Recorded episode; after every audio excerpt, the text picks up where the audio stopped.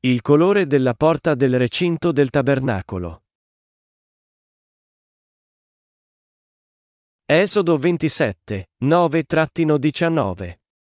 Farai poi il recinto della dimora. Sul lato meridionale, verso sud, il recinto avrà tendaggi di bisso ritorto, per la lunghezza di 100 cubiti sullo stesso lato. Vi saranno 20 colonne con 20 basi di rame. Gli uncini delle colonne e le loro aste trasversali saranno d'argento. Allo stesso modo sul lato rivolto a settentrione, tendaggi per 100 cubiti di lunghezza, le relative 20 colonne con le 20 basi di rame, gli uncini delle colonne e le aste trasversali d'argento. La larghezza del recinto verso occidente avrà 50 cubiti di tendaggi, con le relative 10 colonne e le 10 basi. La larghezza del recinto sul lato orientale verso levante sarà di 50 cubiti, 15 cubiti di tendaggi con le relative tre colonne e le tre basi alla prima ala, all'altra ala 15 cubiti di tendaggi, con le tre colonne e le tre basi. Alla porta del recinto vi sarà una cortina di 20 cubiti, lavoro di ricamatore, di porpora viola, porpora rossa, scarlatto e bisso ritorto, con le relative quattro colonne e le quattro basi. Tutte le colonne intorno al recinto saranno fornite di aste trasversali d'argento, i loro uncini saranno d'argento e le loro basi di rame. La lunghezza del recinto sarà di 100 cubiti, la larghezza di 50, l'altezza di 5 cubiti, di bisso ritorto, con le basi di rame. Tutti gli arredi della dimora per tutti i suoi servizi e tutti i picchetti come anche i picchetti del recinto saranno di rame. Ci sono chiare differenze tra la fede dei rinati e quella dei cristiani di nome. I primi sanno e credono che Dio ha cancellato tutti i nostri peccati, e i secondi credono in Gesù basandosi sui propri pensieri, come una mera questione di pratiche bigotte. Tuttavia quelli che credono in Dio solo come pratica bigotta prosperano tanto che quelli che predicano la pura verità sono persino scoraggiati nel vedere queste persone di fede sbagliata diffondere i loro falsi insegnamenti e prosperare. Essi sono scoraggiati perché sanno chiaramente che tanti cristiani sono stati attirati verso tali false religioni di inganno e truffa. Anch'io sono stato scoraggiato da ciò per un certo periodo. Poiché ero davvero rinato incontrando la verità, e veramente grato a Dio per avermi usato come strumento per le sue opere, e poiché il mio cuore anelava che la verità di Dio fosse diffusa ai 420, quando vedevo tante persone che conducevano le loro vite religiose ingannate dalle menzogne, non potevo non rattristarmi profondamente.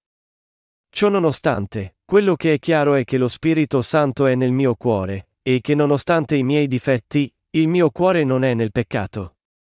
Nel mio cuore, pertanto, si trova la gratitudine, e io non ho alcuna vergogna del Vangelo in cui credo. Quando predico questo Vangelo alle persone in tutto il mondo, se ascoltano questa parola di verità e credono in essa, anche loro non possono avere alcuna vergogna sia davanti a Dio che agli uomini, perché quando credono in questa verità, diventano tutti figli di Dio. Anche voi potete sicuramente avere le stesse benedizioni secondo fede. Anche se non avete studiato teologia, se solo credete nella verità di questo Vangelo dell'acqua e dello Spirito, riceverete la remissione dei vostri peccati, diventerete i figli di Dio, e riceverete lo Spirito Santo nei vostri cuori. E con lo Spirito Santo, potete anche camminare con i servi di Dio. Questa è la pura verità, e credere in tal modo è la vera fede. Anche se vivo in un mondo che è pieno di bugie, Poiché nel mio cuore c'è questa vera fede, ho potuto continuare a predicare il Vangelo della verità fino a questo momento.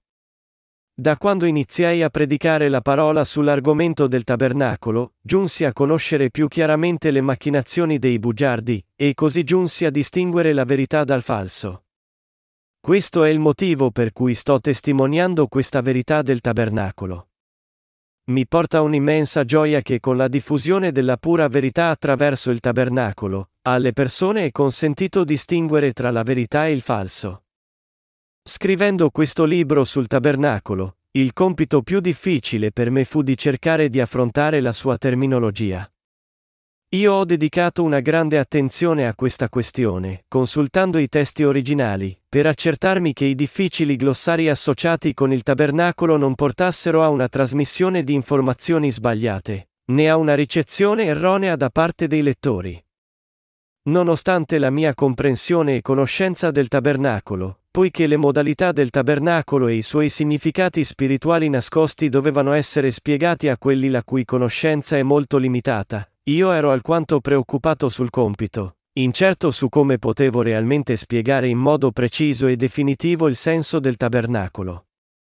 Sarebbe bello, naturalmente, se la gente potesse capire e credere appena ascolta per la prima volta. Ma Roma non fu costruita in un giorno, allo stesso modo, e come in tutte le questioni, neanche la diffusione della verità e della vera fede si realizza in un sol giorno, ma viene conseguita gradualmente, scavano più in profondità nel nucleo a poco a poco.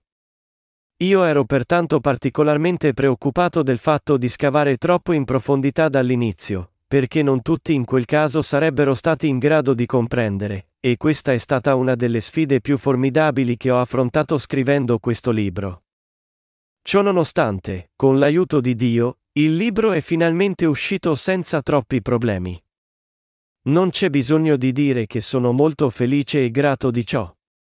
Attraverso questo libro, e distinguendo la verità dal falso, rivelerò in che modo prezioso, chiaro, e certo sono stati salvati i credenti odierni del Vangelo dell'acqua e dello Spirito, e come, al contrario, è davvero bigotta e vana la fede dei credenti degli altri Vangeli diversi da questo Vangelo dell'acqua e dello Spirito.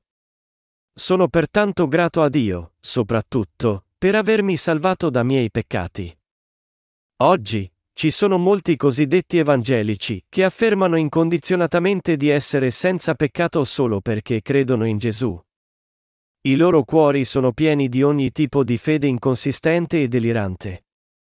Mentre studiavo il tabernacolo, sono giunto a rendermi conto ancora più chiaramente quanto è vana e falsa la loro fede, e per via di questa consapevolezza, ringrazio Dio ancora di più con tutto il mio cuore per la mia salvezza.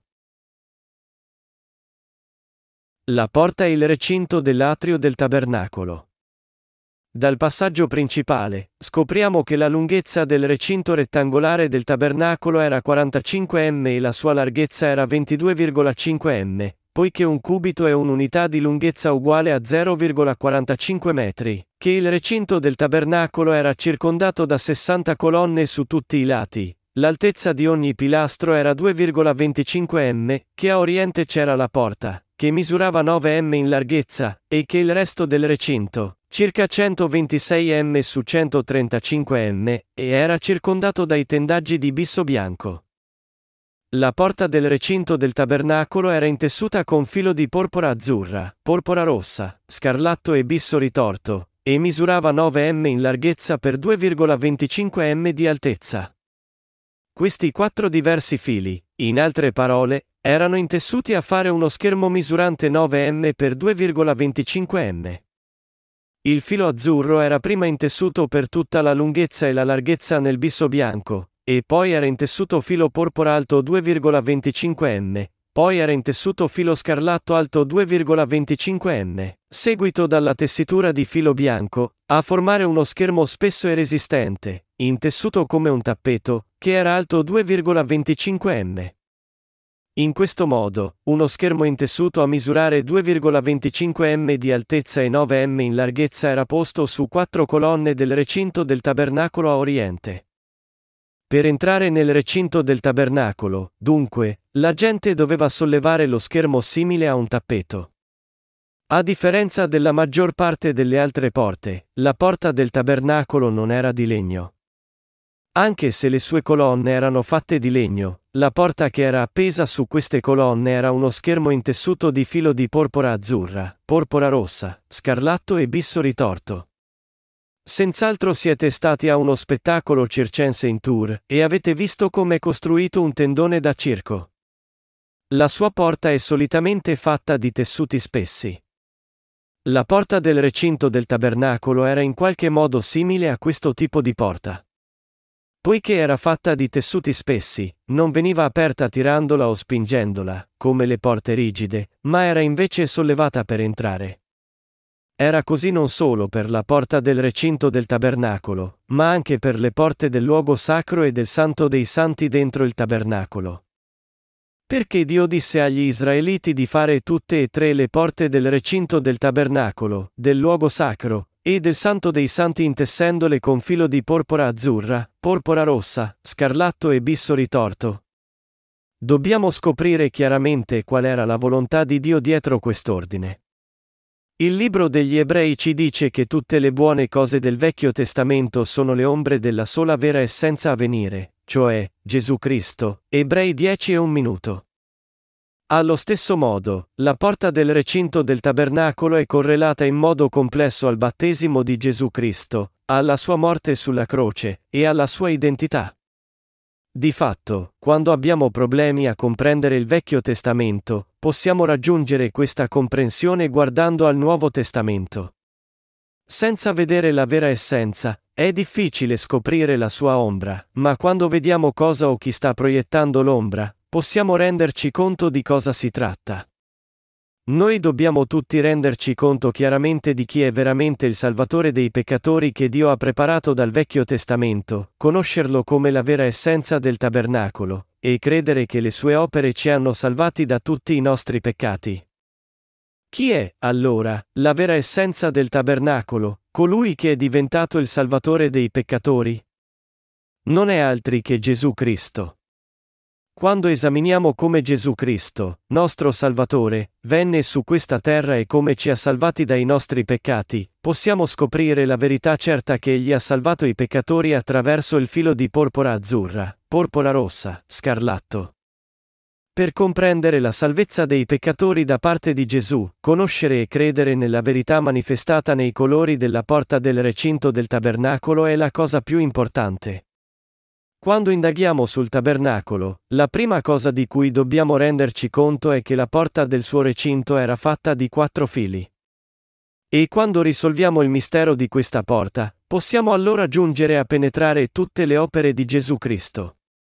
Guardando la porta a schermo intessuto di questi quattro fili, possiamo anche comprendere chiaramente come dobbiamo conoscere e credere in Gesù, e esattamente quale tipo di fede è la fede errata.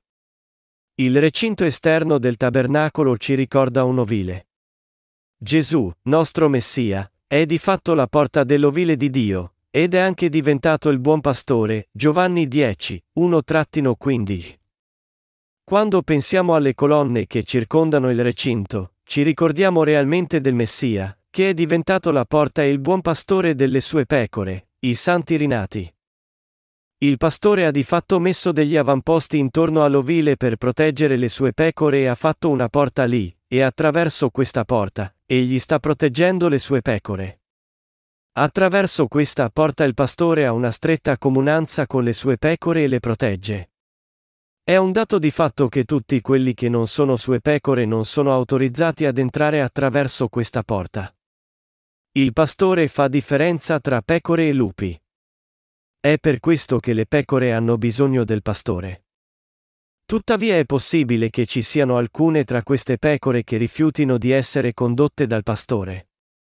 Tali pecore possono entrare nella strada della morte, pensando che sia una strada bella e buona mentre è, di fatto, infida e pericolosa, perché non hanno ascoltato la voce del pastore e hanno rifiutato di essere guidate da lui. Queste pecore possono avere risparmiata la vita ed essere nutrite bene dal pastore, e vivere le loro vite meravigliosamente grazie a lui. Il nostro pastore, infatti, è Gesù Cristo, che è diventato il nostro Messia. Gesù Cristo ci mostrò i quattro colori della porta del tabernacolo. Lo schermo che fu posto come porta del tabernacolo era intessuta con filo di porpora azzurra, porpora rossa, scarlatto e bisso ritorto. Questo filo di quattro diversi colori fu usato per fare la porta del tabernacolo.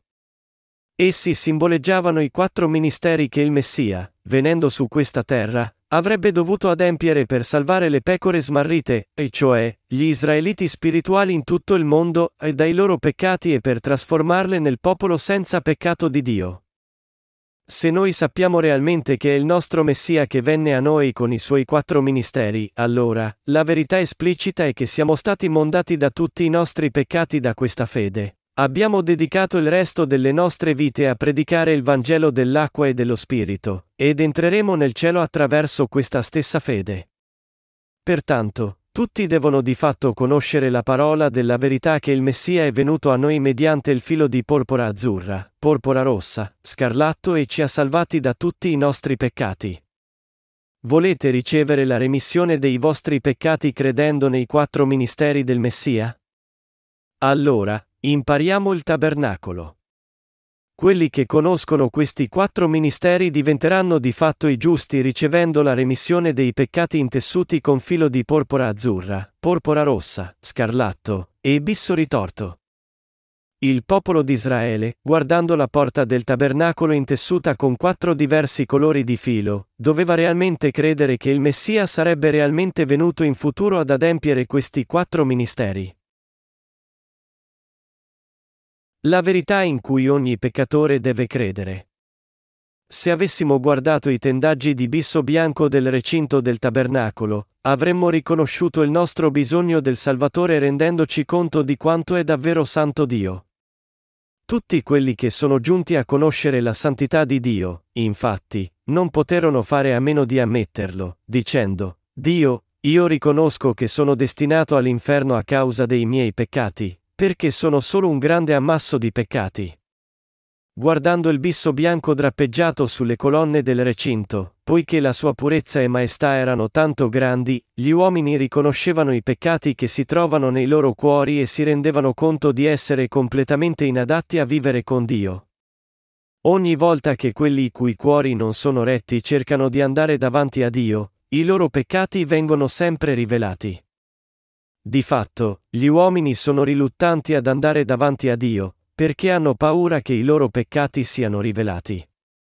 Ma quando tali persone peccaminose di rendono conto che il loro Salvatore ha risolto il problema dei loro peccati con il suo filo azzurro e scarlatto, possono andare fiduciosamente davanti a Dio con una grande convinzione di salvezza e speranza nei loro cuori.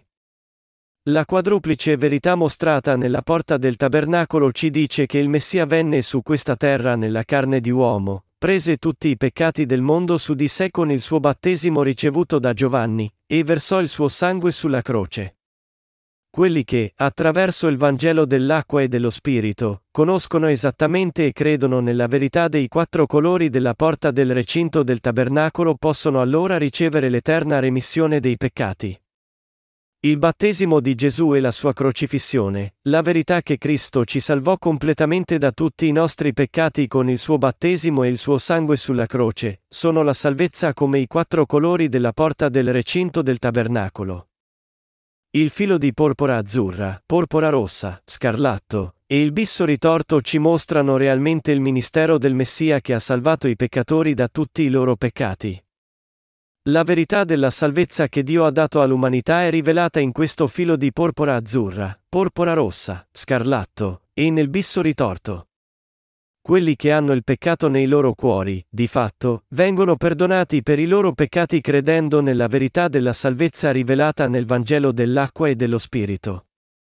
Innumerevoli religioni sono spuntate in questo mondo. Tutte queste religioni mondane sono sorte con le loro dottrine costituite dai loro pensieri, che fanno in modo che le persone cerchino di raggiungere la santità. Ma neanche una persona è mai stata mondata dai suoi peccati attraverso queste religioni mondane. Il motivo è che essi hanno creato e creduto nelle loro dottrine di salvezza basate sui loro pensieri, senza rendersi conto di essere solo pieni di peccati poiché ognuno è un grande ammasso di peccati che non può mai diventare santo da solo, per quanto si sforzi di sbarazzarsi della propria natura fondamentale del peccato, nessuno può mai conseguire ciò. È per questo che tutti hanno assoluto bisogno del Salvatore che può liberarli dai peccati, e cioè, tutti hanno bisogno di Gesù. Voi dovete rendervi conto che gli esseri umani non hanno nessun vero Salvatore se non Gesù Cristo. Poiché la legge di Dio non consente ai peccatori di entrare nella casa di Dio, noi dobbiamo conoscere e credere che il Messia ha davvero cancellato tutti i nostri peccati.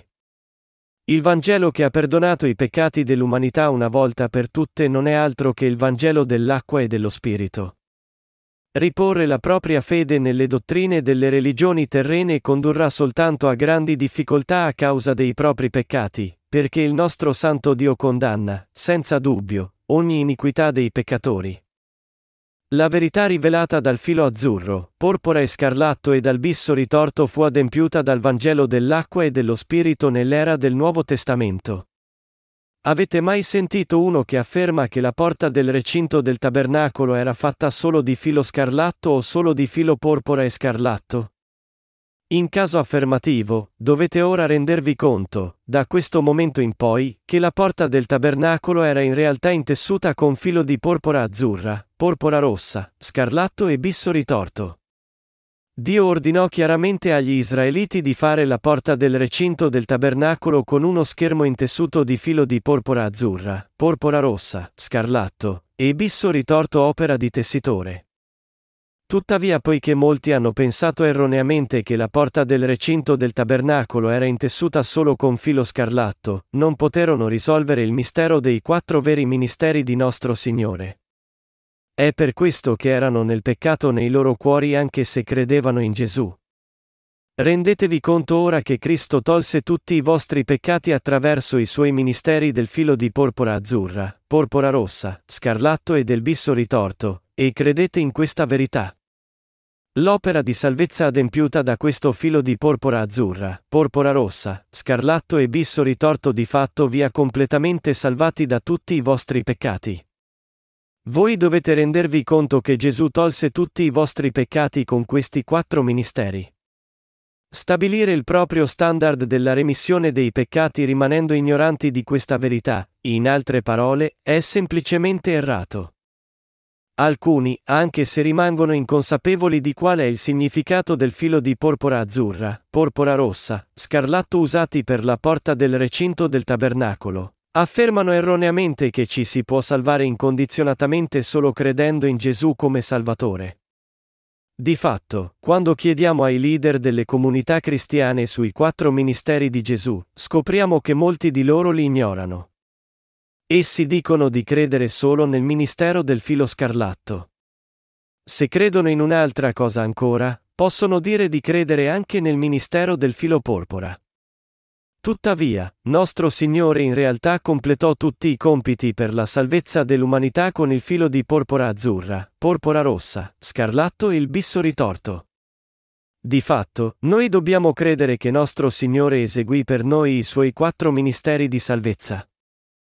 Chiunque abbia un cuore che desidera conoscere la verità rivelata nel filo di porpora azzurra, porpora rossa, scarlatto e nel bisso ritorto della porta del tabernacolo può di fatto conoscerla e credere in essa. Come dovrei comprendere il vero significato del filo di porpora azzurra, porpora rossa, scarlatto e del bisso ritorto?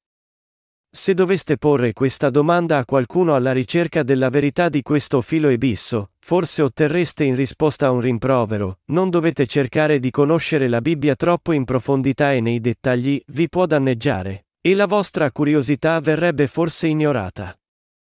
Scoraggiate, molte persone possono allora perdere la curiosità nel filo di porpora azzurra, porpora rossa, scarlatto e nel bisso ritorto. E non incontrereste mai il Messia, che è rivelato nei dettagli attraverso la porta. Quelli che cercano di incontrare il Messia senza rendersi conto del ruolo del filo di porpora azzurra, porpora rossa, scarlatto e del bisso ritorto sono, di fatto, solo fanatici che credono nel cristianesimo come una delle religioni terrene. Per entrare nella casa di Dio, noi dobbiamo conoscere in modo appropriato la verità dei quattro ministeri della salvezza di Dio rivelati nel filo di porpora azzurra, porpora rossa, scarlatto e nel bisso ritorto usati per la porta del recinto del tabernacolo. E quelli che hanno trovato questa verità devono rendersi conto che il Signore li adempì con il Vangelo dell'acqua e dello Spirito al tempo del Nuovo Testamento. Dio ordinò a Mosè di intessere la porta del recinto del tabernacolo con filo di porpora azzurra, porpora rossa, scarlatto, e con bisso ritorto. Qual è allora il significato spirituale di ciò? ogni colore del filo di porpora azzurra, porpora rossa, scarlatto e del bisso ritorto usati per la porta del recinto del tabernacolo è l'opera di Gesù che egli compì per noi per far scomparire i nostri peccati. Questo filo e bisso pertanto sono interrelati in modo intricato.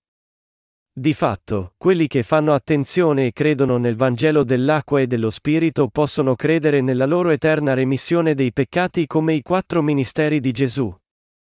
Nonostante ciò, non cercare di conoscere e ignorare la verità della salvezza manifestata nei colori azzurro, porpora e scarlatto sono, pertanto, espressione di completa indifferenza al Messia ed è lo stesso che diventare suoi nemici che si oppongono a lui. Molti, di fatto, rimangono indifferenti alla verità manifestata nel filo di porpora azzurra, porpora rossa, scarlatto e nel bisso ritorto, e stanno trasformando il cristianesimo solo in una delle molte religioni terrene. Se queste persone considerano i quattro ministeri di Gesù con indifferenza, allora questa è la prova che essi sono i frutti dei fanatici mondani che si oppongono a Cristo. Per fortuna, tuttavia, c'è ancora speranza per noi, perché in questo mondo molti stanno ancora cercando il Vangelo dell'acqua e dello Spirito.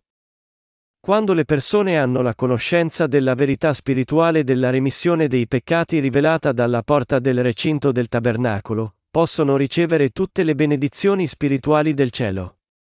Poiché questa fede è in realtà la fede richiesta che bisogna conoscere e in cui credere per incontrare il Messia, noi dobbiamo soffermarci su di essa non solo una volta, ma per sempre.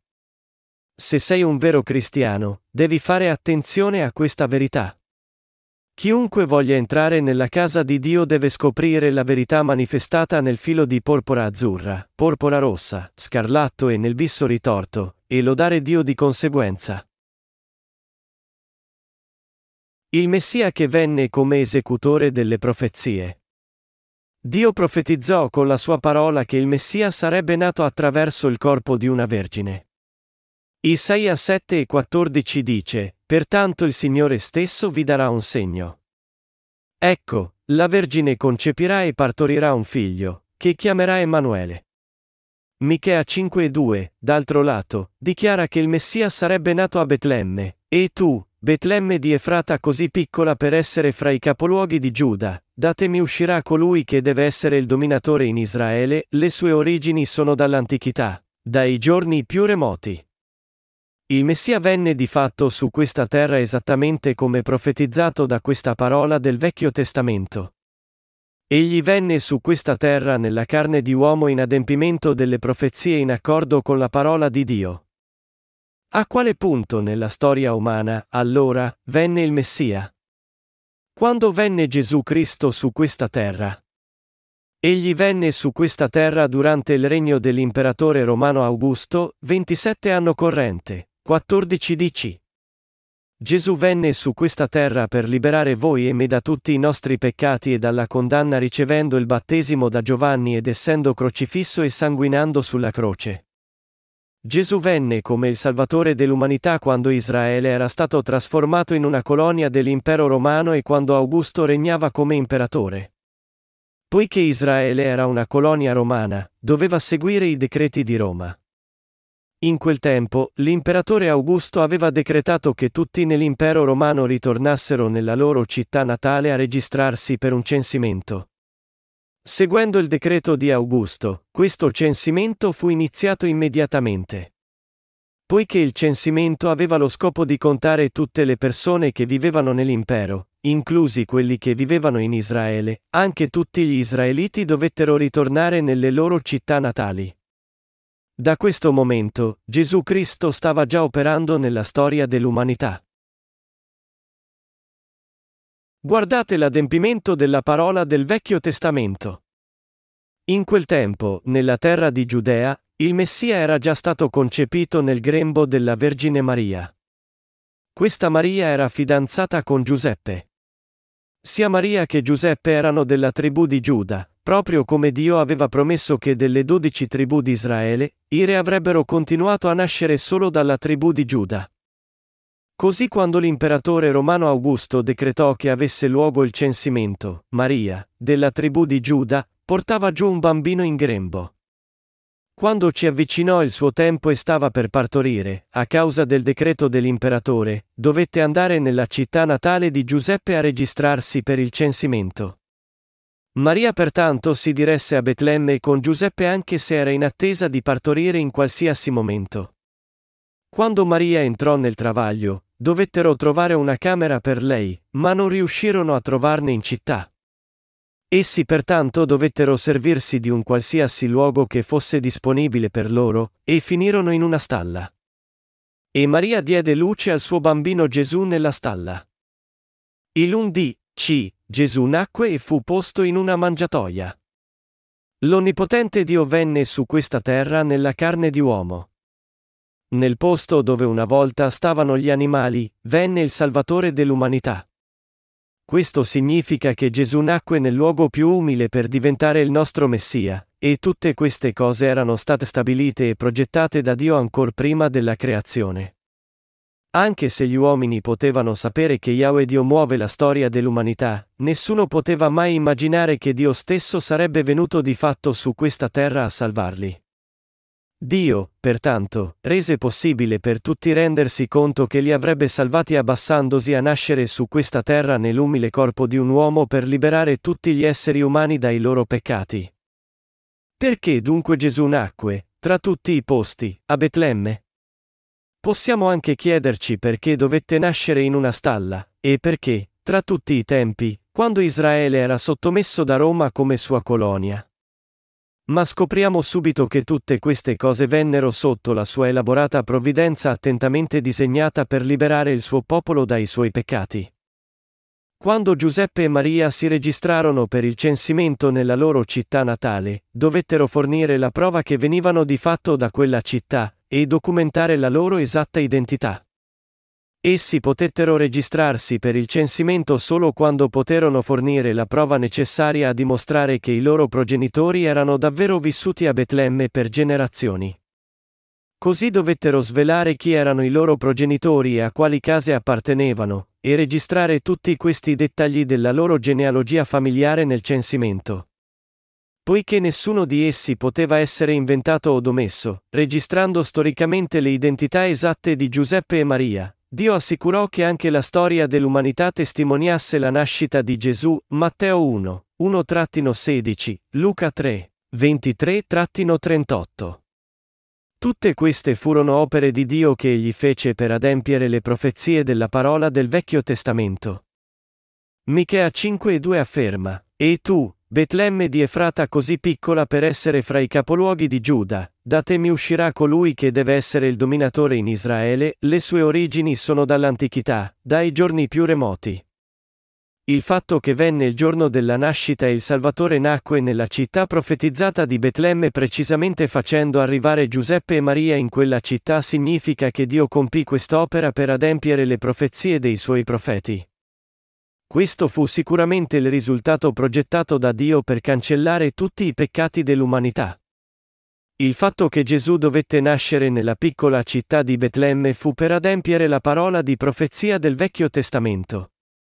Centinaia di anni prima della nascita di Gesù Cristo nella piccola città di Betlemme, Dio aveva già dato la sua parola di profezia attraverso il suo profeta Michea, come citato sopra, Michea 5 e 2. Anche il profeta Isaia aveva profetizzato circa 700 anni prima della venuta di nostro Signore che il Messia sarebbe venuto dal suo popolo per diventare il Salvatore dei peccatori, Isaia 53. Siccome Gesù Cristo nacque di fatto a Betlemme esattamente come Dio aveva profetizzato attraverso il profeta Michea, egli adempie sempre ogni sua parola di profezia. Questa profezia fu adempiuta come fatto storico quando Maria e Giuseppe giunsero alla città natale dei loro progenitori per registrarsi per il censimento. Dio adempì la sua parola assicurandosi che il tempo della nascita del bambino venisse proprio quando Maria giungeva a Betlemme, in modo che non avesse altra scelta che partorire in questa città. Qui, scopriamo che nostro Dio è il Dio che si dice la sua parola di profezia e adempie tutta questa parola di conseguenza. Da questo, possiamo scoprire che l'ebisso ritorto è usato per la porta del recinto del tabernacolo implica la bellezza e la completezza della parola di Dio. Dio aveva progettato in modo elaborato la salvezza dell'umanità ancor prima della creazione, e ha adempiuto ciò certamente secondo la sua parola di profezia. Noi possiamo pertanto renderci conto che la parola del Vecchio Testamento è sicuramente la parola di Dio, e che anche la parola del Nuovo Testamento è la parola di Dio. Possiamo anche renderci conto, e credere, che Dio governa davvero e muove tutta la storia dell'intero universo e questa terra. Scopriamo, in altre parole, che proprio come Dio creò l'intero universo, Egli ci ha mostrato che regna su tutti gli uomini, tutte le storie, e tutte le condizioni di ognuno completamente. Dio pertanto ci mostra che non si può conseguire nulla secondo la nostra volontà, qualunque cosa sia, a meno che Egli non lo consenta. Quando il bambino Gesù nacque e venne a questo mondo, dovette nascere nel luogo di riposo degli animali, perché non c'era posto nella locanda. E nacque di fatto nella città di Betlemme. Noi dobbiamo renderci conto che tutti questi furono i meravigliosi risultati della provvidenza profetizzata di Dio secondo la sua fedeltà. Pertanto, noi dobbiamo credere che colui che muove la storia dell'universo è nostro Dio, il Salvatore che ci ha liberati dai nostri peccati. Questa verità è la parola di Dio che ci mostra che Egli governa su tutti, perché Dio è il Signore di tutti. In tal modo è stato provato che la nascita di Gesù nella piccola città di Betlemme non fu un caso fortuito, né qualcosa che fu inventata arbitrariamente manipolando la parola della Bibbia. Questo è ciò che Dio stesso disse, e anche ciò che Dio stesso adempì attraverso Gesù. Noi dobbiamo conoscere ciò e credervi. Noi dobbiamo accettare nei nostri cuori e credere che la salvezza del nostro Messia è la verità che è adempiuta dal filo di porpora azzurra, porpora rossa, scarlatto e dal bisso ritorto. Dio ci ha mostrato che anche la remissione dei peccati non è qualcosa che viene conseguito accidentalmente, ma viene conseguito attraverso i quattro ministeri di Gesù preparati nella provvidenza di Dio. Questo mostra anche, in aggiunta, che il cristianesimo non è solo una delle molte religioni mondane. Il fondatore di una religione mondana è un semplice mortale, ma il fondatore del cristianesimo è il nostro Salvatore Gesù, e Dio ci ha mostrato che la verità del cristianesimo parte dal fatto che questo nostro Salvatore è Dio stesso. Dio ci sta testimoniando, in altre parole, che il cristianesimo in cui crediamo non è meramente una religione mondana. A differenza di tutte le altre religioni terrene, il cristianesimo è fondato su tutta la grazia data da Dio.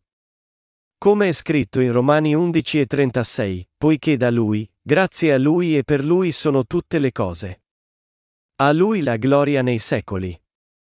Egli ci diede il suo unigenito Figlio come il nostro Salvatore, il Vangelo dell'acqua e dello Spirito per la remissione dei nostri peccati, la dimora dello Spirito Santo, e il regno del cielo.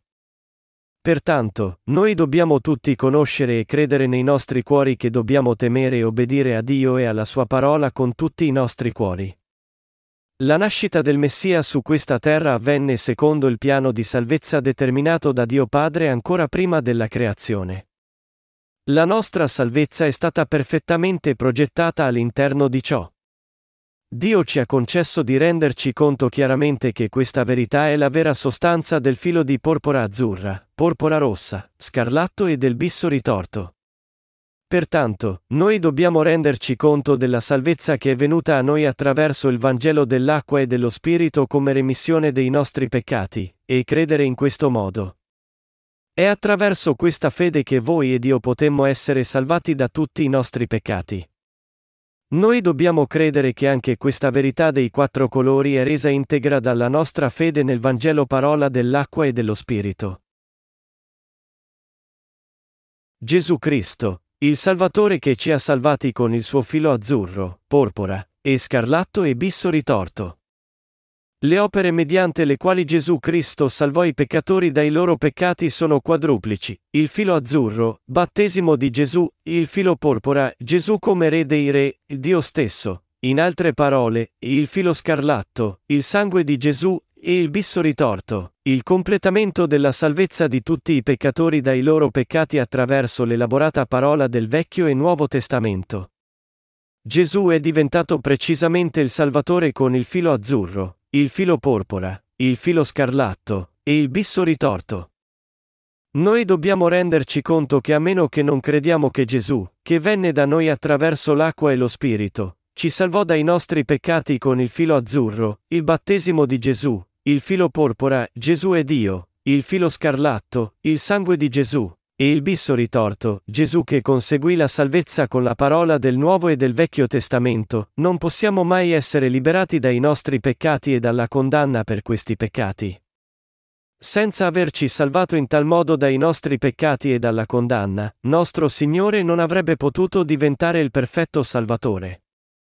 Noi dobbiamo renderci conto spiritualmente del motivo per cui la tenda della porta del recinto del tabernacolo era intessuta con filo di porpora azzurra, porpora rossa, scarlatto e bisso ritorto. La porta del recinto del tabernacolo era fatta con questo filo di porpora azzurra, porpora rossa, scarlatto e bisso ritorto in modo che tutti potessero ovviamente riconoscere la porta e trovarla facilmente. Attraverso questa porta, Dio consentiva a tutti di entrare nella sua casa lucente. Il tabernacolo stesso è la casa lucente di Dio. Nessuno che volesse entrare nella casa di Dio poteva farlo senza rendersi conto della verità della salvezza manifestata nel recinto e nella porta dell'atrio del tabernacolo. Dio disse che quelli che, ignorando la santità della tenda di bisso bianco che drappeggiava il tabernacolo, non entrano nel tabernacolo dalla porta, ma si arrampicano in altro modo, sono tutti ladri e predoni. La porta della salvezza si riferisce a Gesù Cristo, Giovanni 10. Quando la Bibbia dice che questa porta è intessuta con filo di porpora azzurra, porpora rossa, scarlatto e bisso ritorto, Dio ci sta mostrando chiaramente, attraverso la sua vera parola del Vecchio e Nuovo Testamento, che Gesù Cristo venne su questa terra come il figlio di Dio, fu battezzato da Giovanni, morì sulla croce, resuscitò dai morti, e in tal modo è diventato il nostro Messia. Noi possiamo così scoprire il mistero del filo di porpora azzurra, porpora rossa, scarlatto e del bisso ritorto.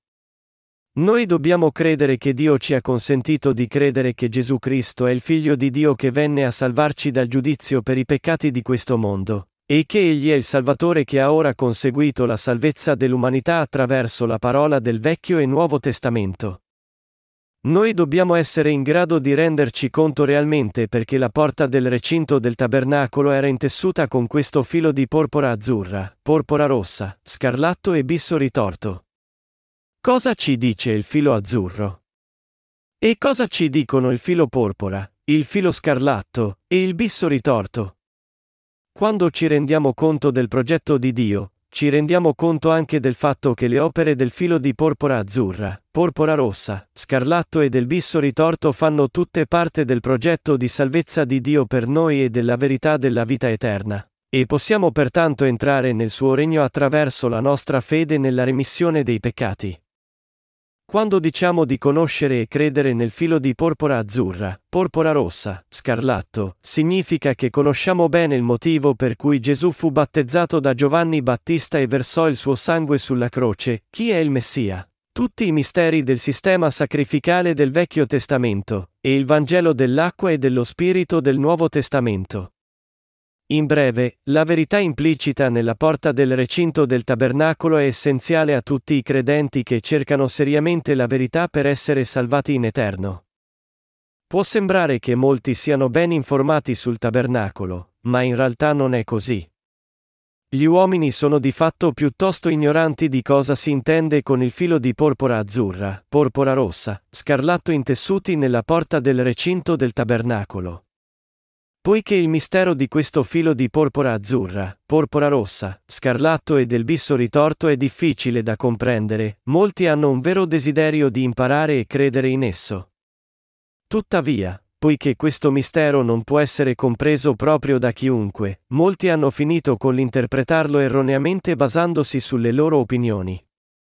Molti leader religiosi, di fatto, hanno malinterpretato e frainteso questa verità a loro piacimento, usandola solo per i loro fini religiosi. Ma Dio non poteva più consentire ai cristiani di continuare ad essere ingannati da questi bugiardi. perciò egli dovette spiegare chiaramente il significato della verità del filo di porpora azzurra, porpora rossa, scarlatto e del bisso ritorto usati per la porta del recinto del tabernacolo, e salvarli in tal modo da tutti i loro peccati. 1 Giovanni 5, 6-8 dal Nuovo Testamento dichiara, Questi è colui che è venuto con acqua e sangue, Gesù Cristo, non con acqua soltanto, ma con l'acqua e con il sangue. Ed è lo Spirito che rende testimonianza, perché lo Spirito è la verità. Poiché tre sono quelli che rendono testimonianza, lo Spirito, l'acqua e il sangue, e questi tre sono concordi. Questo passaggio dichiara esplicitamente che nostro Signore venne su questo mondo nella carne di uomo, si caricò i nostri peccati con il suo battesimo, e ci salvò versando il suo sangue.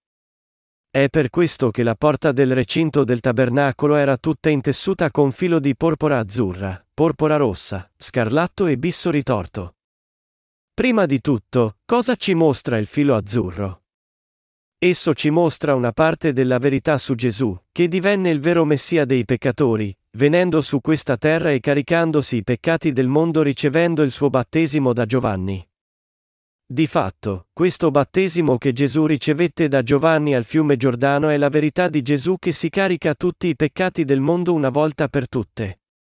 Gesù sopportò realmente tutti i peccati del mondo sulle sue spalle facendosi battezzare da Giovanni Battista, il rappresentante di tutta l'umanità.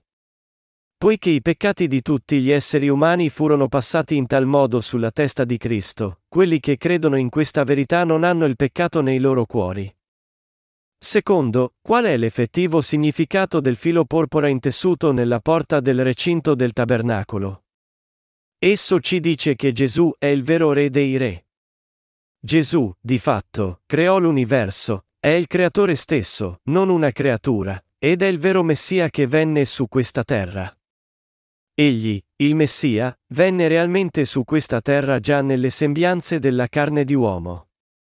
E sopportando tutti i peccati del mondo sul suo corpo attraverso il battesimo che ricevette da Giovanni, e con la sua morte in sacrificio e la resurrezione, Gesù ha salvato tutto il suo popolo, che ha riconosciuto, temuto, e creduto nel suo Messia da tutti i suoi loro peccati e il giudizio per i peccati. Gesù è di fatto il nostro Dio assoluto e Messia assoluto. Egli è l'assoluto Salvatore.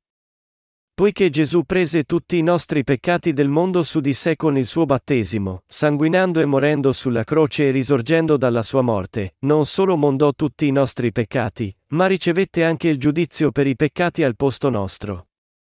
Il filo scarlatto, in terzo luogo, si riferisce al sangue che Gesù versò sulla croce, e il suo significato è che Cristo ha dato nuova vita a quelli di noi che credono.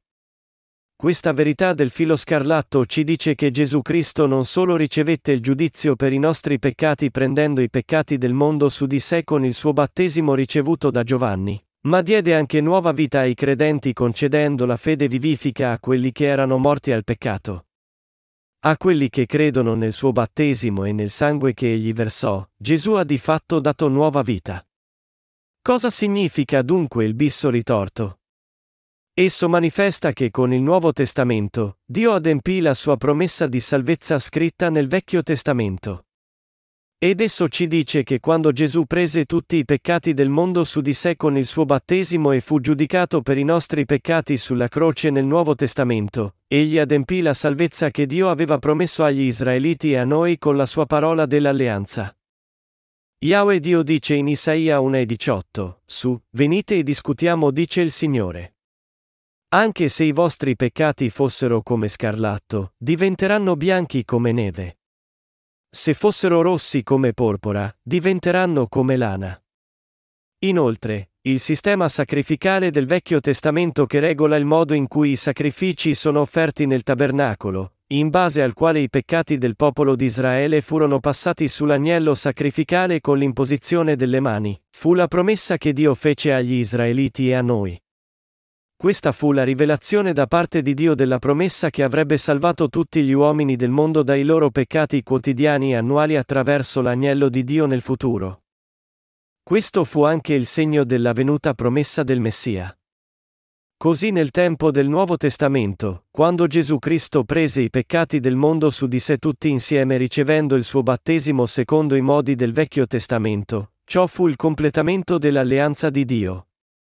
Avendo dato a tutti noi la sua parola di promessa, Dio ci ha mostrato che l'ha di fatto adempiuta tutta, esattamente come aveva promesso.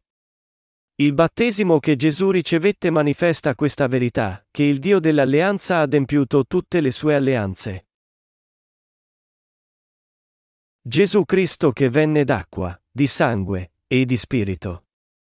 Perché Gesù fu battezzato da Giovanni? Il motivo fu di prendere su di sé tutti i peccati dell'umanità, e di ricevere il giudizio per i peccati per conto nostro. Per far scomparire tutti i peccati dell'intera umanità, e per diventare il nostro vero Salvatore, Gesù fu battezzato da Giovanni Battista, andò sulla croce, e sanguinò e morì su di essa. Così facendo egli non solo mondò tutti i nostri peccati, ma ricevette anche tutto il giudizio per questi peccati al posto nostro, ed è diventato in tal modo il nostro eterno Salvatore. Tutti i nostri peccati furono passati su Gesù quando fu battezzato da Giovanni, e portò questi peccati del mondo alla croce. È perché Cristo sopportò tutti i nostri peccati con il suo battesimo, e perché portò questi peccati del mondo alla croce, che poté essere crocifisso, versare il suo sangue, e morire al posto nostro.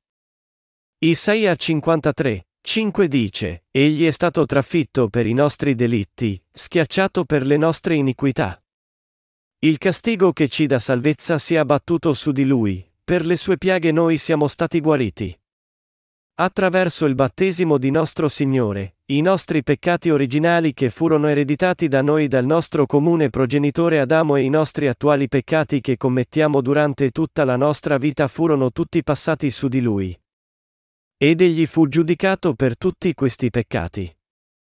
Venendo da noi in tal modo mediante l'acqua e il sangue, nostro Signore ha fatto scomparire tutti i nostri peccati. 1 Giovanni 5, 5-8. Chi è, allora, questo Gesù Cristo, il nostro Salvatore e Messia che si prese di tutti i nostri peccati e li fece scomparire tutti?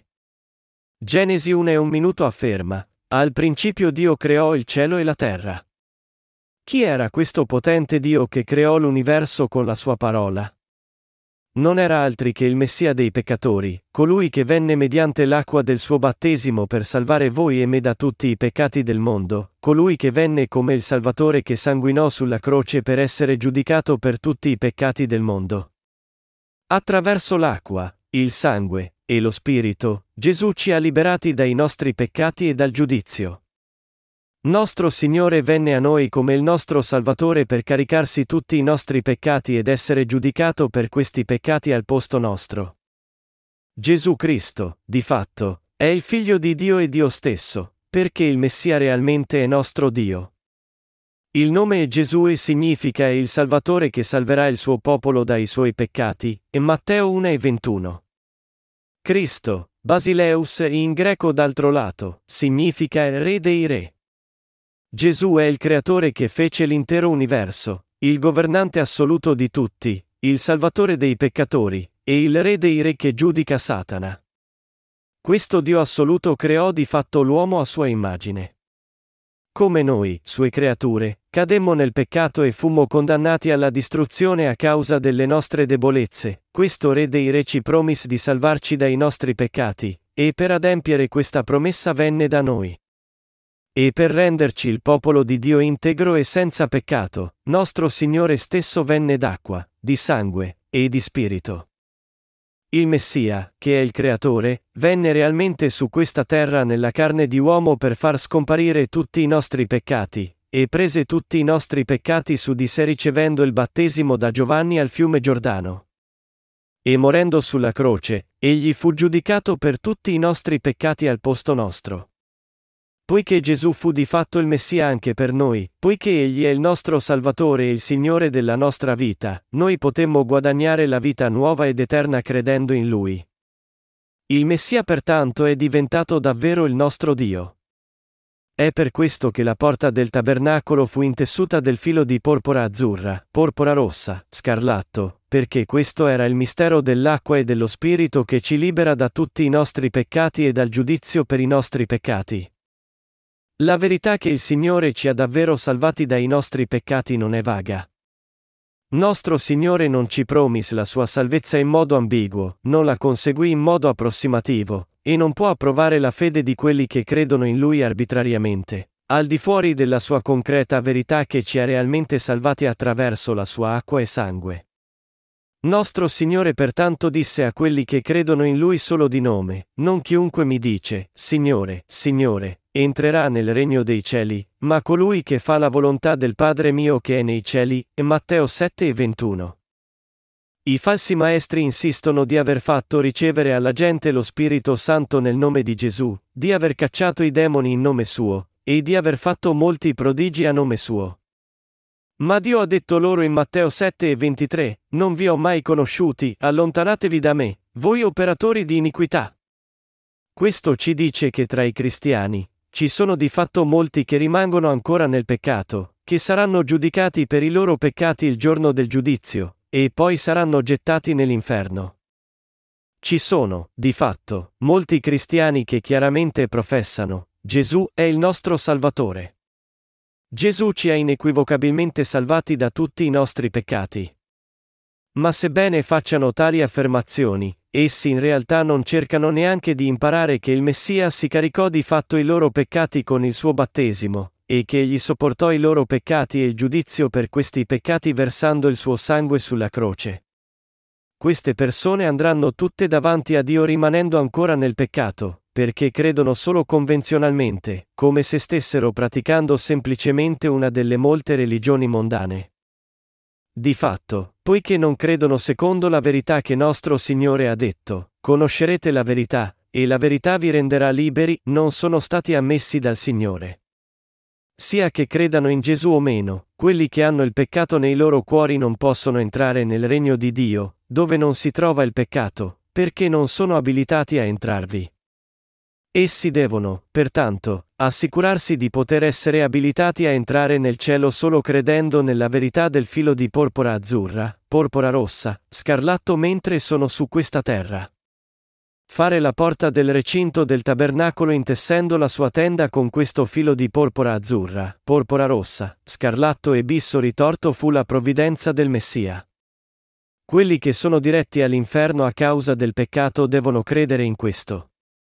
Poiché queste persone sono ignoranti della verità, e poiché credono in Gesù con la loro conoscenza erronea conseguita per conto loro, rimangono ancora nel peccato. Essi sono ancora nel peccato perché, invece di credere secondo la verità nascosta nei materiali del tabernacolo, hanno pensato al loro Salvatore per conto loro e creato le loro dottrine di salvezza basate su questi pensieri credendo che la salvezza viene attraverso i loro sforzi offrendo preghiere di pentimento a Dio e cercando di raggiungere la santificazione incrementale. Ci sono molti in questo mondo che affermano di credere in Gesù come loro Salvatore, e tuttavia non credono di fatto nel battesimo di Gesù e nel suo sangue.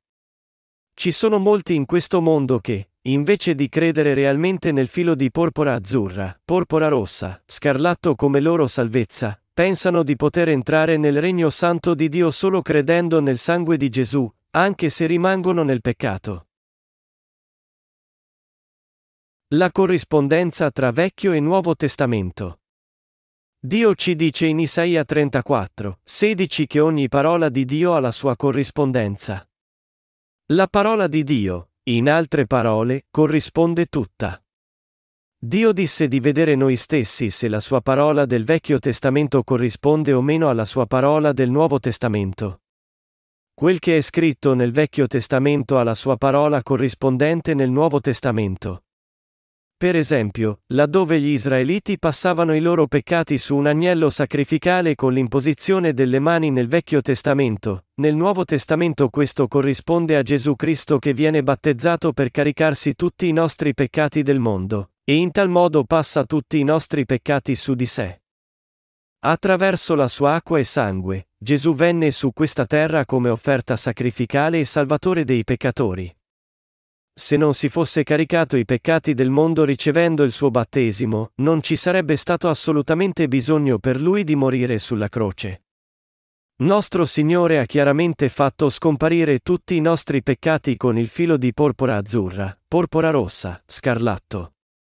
Anche questo fu promesso da Dio con la sua parola, dopo di che nostro Signore venne da noi attraverso questa parola e mondò i nostri peccati scarlatti, facendoli diventare bianchi come neve. Prima di renderci conto di questa verità, di fatto, noi traboccavamo indubbiamente di infiniti peccati. Noi pertanto non abbiamo niente di cui vantarci davanti a Dio. Non solo non abbiamo niente di cui vantarci davanti a Dio, ma non abbiamo affatto di che essere sicuri davanti a Lui. Non c'è niente, in altre parole, che ci consenta di presumere di essere sfacciati. Davanti a Dio, tutto ciò che possiamo dire è, sì, hai ragione. Se Dio dice, sei un principio di iniquità, destinato all'inferno. Sì, hai ragione, ti prego salvami. Io ti ho salvato in questo modo, attraverso l'acqua, il sangue e lo spirito. Sì, Signore. Io credo. Noi possiamo solo dire sempre sì. Stando davanti a Dio, non possiamo dirgli, ho fatto questo e quello, ho servito la mia Chiesa così bene, ho davvero creduto in Gesù incondizionatamente, ho difeso la mia fede con una testardaggine che nessun altro può neanche immaginare. Come fece scomparire il Signore di fatto tutti i nostri peccati? Egli ci ha mostrato che li fece scomparire attraverso il filo di porpora azzurra, porpora rossa, scarlatto, e attraverso la parola del Vecchio e Nuovo Testamento. Nel Vecchio Testamento, egli fece scomparire i nostri peccati con il filo di porpora azzurra, porpora rossa, scarlatto, mentre nel Nuovo Testamento, Gesù divenne nostro Salvatore venendo su questa terra nella carne di uomo, prendendo tutti i nostri peccati su di sé con il suo battesimo ricevuto da Giovanni, e prendendosi cura di tutti i nostri peccati e del giudizio per questi peccati versando il suo sangue sulla croce. Facendosi battezzare, nostro Signore si caricò tutti i peccati del mondo in una volta. Matteo 3 e 15. Tutti i nostri peccati terreni furono passati sulle spalle di Gesù. Dopo essersi caricato tutti i nostri peccati del mondo con il suo battesimo, egli portò questi peccati alla croce, fu crocifisso, versò il suo sangue, morì sulla croce, resuscitò dai morti, e in tal modo fece davvero scomparire tutti i nostri peccati. Gesù Cristo è in tal modo diventato il nostro certo Salvatore. La giustizia di Dio che abbiamo ricevuto è la giustizia acquisita credendo in questo Gesù Cristo che venne su questa terra attraverso l'acqua, il sangue e lo Spirito. Questa è proprio la salvezza ricevuta da Dio, non qualcosa che conseguimmo da soli. Non c'è niente di cui possiamo gloriarci davanti a Dio. Di fatto, noi siamo salvati da tutti i nostri peccati credendo in Gesù Cristo che è diventato il nostro sicuro Salvatore. Noi che eravamo peccatori, in altre parole, ricevemmo di fatto la remissione dei peccati credendo nel battesimo di Gesù e nel sangue che versò per noi. Se l'opera di salvezza di Gesù contasse, diciamo, intorno al 70% della nostra salvezza, e il restante 30% fosse da attribuire ai nostri sforzi di non commettere peccato, per essere santificati gradualmente e per completare la nostra salvezza a poco a poco, dovremmo letteralmente stare in piedi tutta la notte a pregare fervidamente, trascorrere ogni giorno offrendo le nostre preghiere di pentimento, servendo la comunità, o cercando diversamente di fare tutto ciò che è possibile. Ma l'Apostolo Paolo dice in Romani, sono uno sventurato. Chi mi libererà da questo corpo votato alla morte? Siano rese grazie a Dio per mezzo di Gesù Cristo nostro Signore. Io dunque, con la mente, servo la legge di Dio, con la carne invece la legge del peccato. Non c'è dunque più nessuna condanna per quelli che sono in Cristo Gesù. Romani 7, 24-8, 1. Proprio come Paolo confessa così, anche noi dobbiamo credere in Gesù Cristo come fece lui. Le scritture ci dicono che Gesù Cristo ci ha completamente salvati da questo corpo mortale, al 100%. Allora, chi può condannarci? Nessuno può mai condannarci, perché Gesù Cristo ci ha già salvati al 100%, indipendentemente dalle nostre infermità. Anche voi ed io eravamo tutti farisei spirituali. Alcuni di voi possono aver conosciuto e un po' creduto in Gesù per molto tempo. Voi credevate in Gesù come vostro Salvatore, in altre parole, ancora prima di incontrare il Vangelo dell'acqua e dello Spirito. Io stesso fui cristiano, senza essere rinato, per dieci anni. Quando credemmo per la prima volta in Gesù come nostro Salvatore, fu un'esperienza piuttosto gradevole.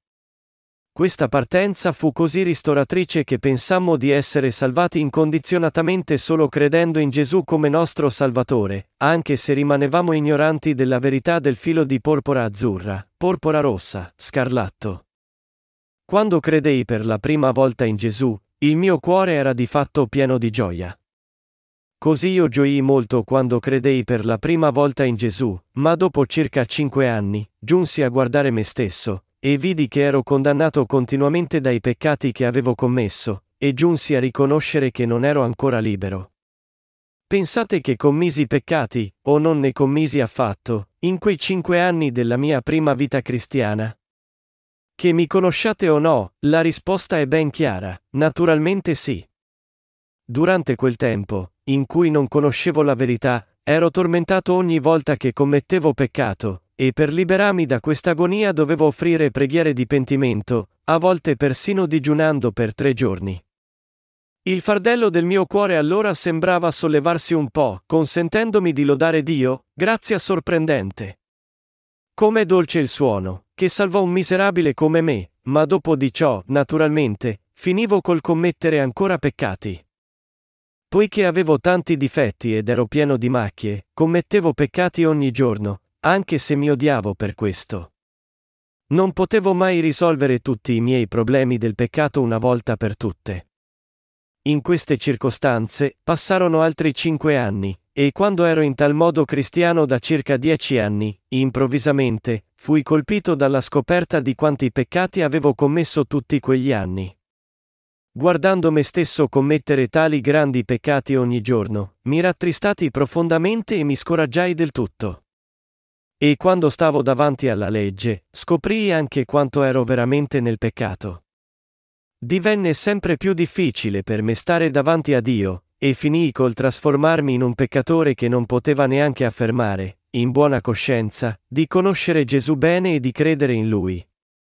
Così nel mio decimo anno di cristiano, non potevo che confessare la mia peccaminosità a me stesso. Quando credetti per la prima volta in Gesù, pensai realmente di essere un cristiano abbastanza buono. Ma col passare del tempo, mi resi solo conto sempre di più che non avevo niente di cui vantarmi davanti a Dio. Io riconobbi, sono davvero un fariseo. I farisei non si trovano solo nella Bibbia, perché io stesso sono un fariseo di oggi. I farisei sono il tipo di persone che, nella loro pretenziosa santità, ogni domenica diretti in chiesa con la Bibbia al fianco, esclamano rivolti ai loro compagni di fede, Buongiorno. Alleluia. E quando partecipano alla messa, ogni volta che sentono qualcuno parlare della croce, finiscono col piangere. Anch'io versai molte lacrime, pensando al sangue di Gesù. Io pensavo che rendere il vero culto consistesse in questo. Ma vivendo in questo mondo, ognuno alla fine scopre se stesso a commettere peccati su peccati. Così le persone ricorrono ancora una volta alle preghiere di pentimento. Essi possono sentirsi meglio per un po', ma prima o poi, tutti abbandoneranno queste preghiere di pentimento, perché sono troppi i peccati che hanno commesso. Alcuni parlano persino in lingue e hanno delle visioni successivamente, ma sono tutte cose inutili. Qualunque tipo di tentativo possano aver fatto, non li ha aiutati a risolvere il problema dei loro peccati nei loro cuori. Se essi alla fine si rendono conto di essere semplicemente esseri indegni davanti a Dio e riconoscono di essere destinati all'inferno a causa dei loro peccati, anche se questa comprensione viene tardi, sarà comunque un esito fortunato. Di fatto, più a lungo crediamo in Gesù, più ci rendiamo conto di quanto terribilmente peccatori siamo stati. Ma i farisei sono buoni a nascondere questo. Sono così buoni a nascondere i peccati dei loro cuori e a fare gli ipocriti da essere persino approvati da quelli intorno a loro per la loro devozione. I fanatici di questo mondo si rispettano molto l'un l'altro. Ma per quanto rispetto e approvazione ottengano dagli altri, quando stanno davanti a Dio, sono solo un grande ammasso di peccati. Quando non conoscevamo la verità, anche noi offrivamo le nostre preghiere di pentimento diligentemente. Ma dopo un po', ci annoiamo, e finiamo col pregare, Signore, fai qualunque cosa vuoi. Io ho tanti peccati. Ho peccato di nuovo. Ora è diventato troppo imbarazzante per me persino parlartene. Anche se è fin troppo imbarazzante, Poiché ci era stato detto che Dio si sarebbe compiaciuto ogni volta che confessiamo i nostri peccati, che avrebbe perdonato i nostri peccati con la sua giustizia e ci avrebbe mondati da ogni ingiustizia, continuavamo a pregarlo, Signore, ho peccato. Perdonami ti prego, Signore. E tuttavia i nostri peccati, ciò nonostante, rimanevano ancora nei nostri cuori. Ogni volta che gli uomini chinano la testa per pregare Dio, la loro coscienza li fa ricordare dei loro peccati e mina i loro cuori. La nostra coscienza tormenta i nostri cuori dicendoci, con tanti peccati commessi, come osi anche pregare Dio? Così, dopo un po', poiché non avevamo davvero nient'altro da dire, finivamo col gridare, Signore, Signore. Sempre più spesso, ci trovavamo a salire su una montagna e a gridare il nome del Signore. Per evitare l'imbarazzo di attirare l'attenzione della gente, siamo saliti su una montagna a notte fonda, siamo entrati in qualche caverna lì, e abbiamo gridato il nome del Signore. Ma anche con questo ci prendevamo soltanto un accidente, e i nostri peccati così rimanevano ancora con noi. Cercammo anche di placare la nostra coscienza, dicendo a noi stessi di non essere più nel peccato, Dio è così misericordioso che ha fatto scomparire i miei peccati. Ho digiunato e pregato per tre giorni. Oltretutto, penso di non aver peccato tanto. Il nostro Dio misericordioso non mi perdonerà? Ma potremmo realmente ingannare noi stessi, anche se dovessimo lodare Dio per la sua misericordia.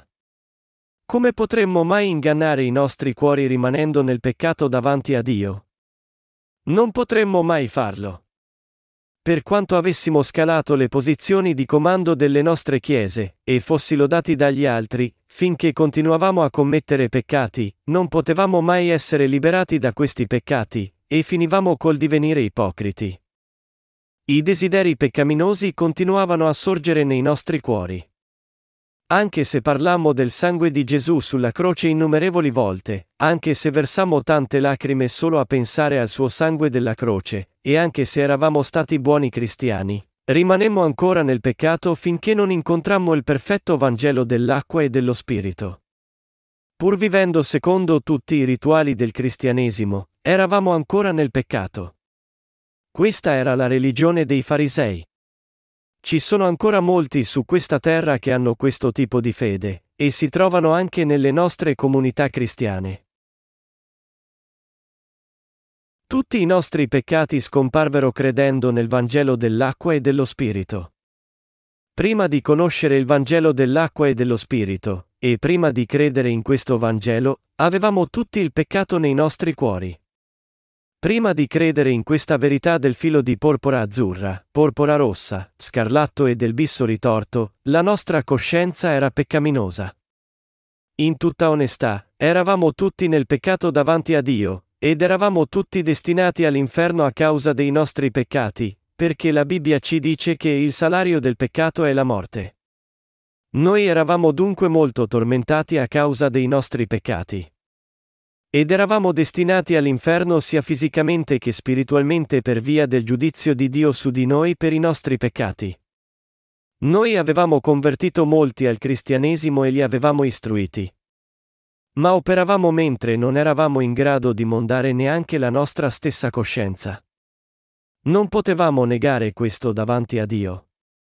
Noi riconoscevamo davanti a Dio che i nostri cuori erano nel peccato e che eravamo destinati all'inferno. Io avevo sempre una domanda irrisolta, Perché nostro Signore fu battezzato quando venne su questa terra?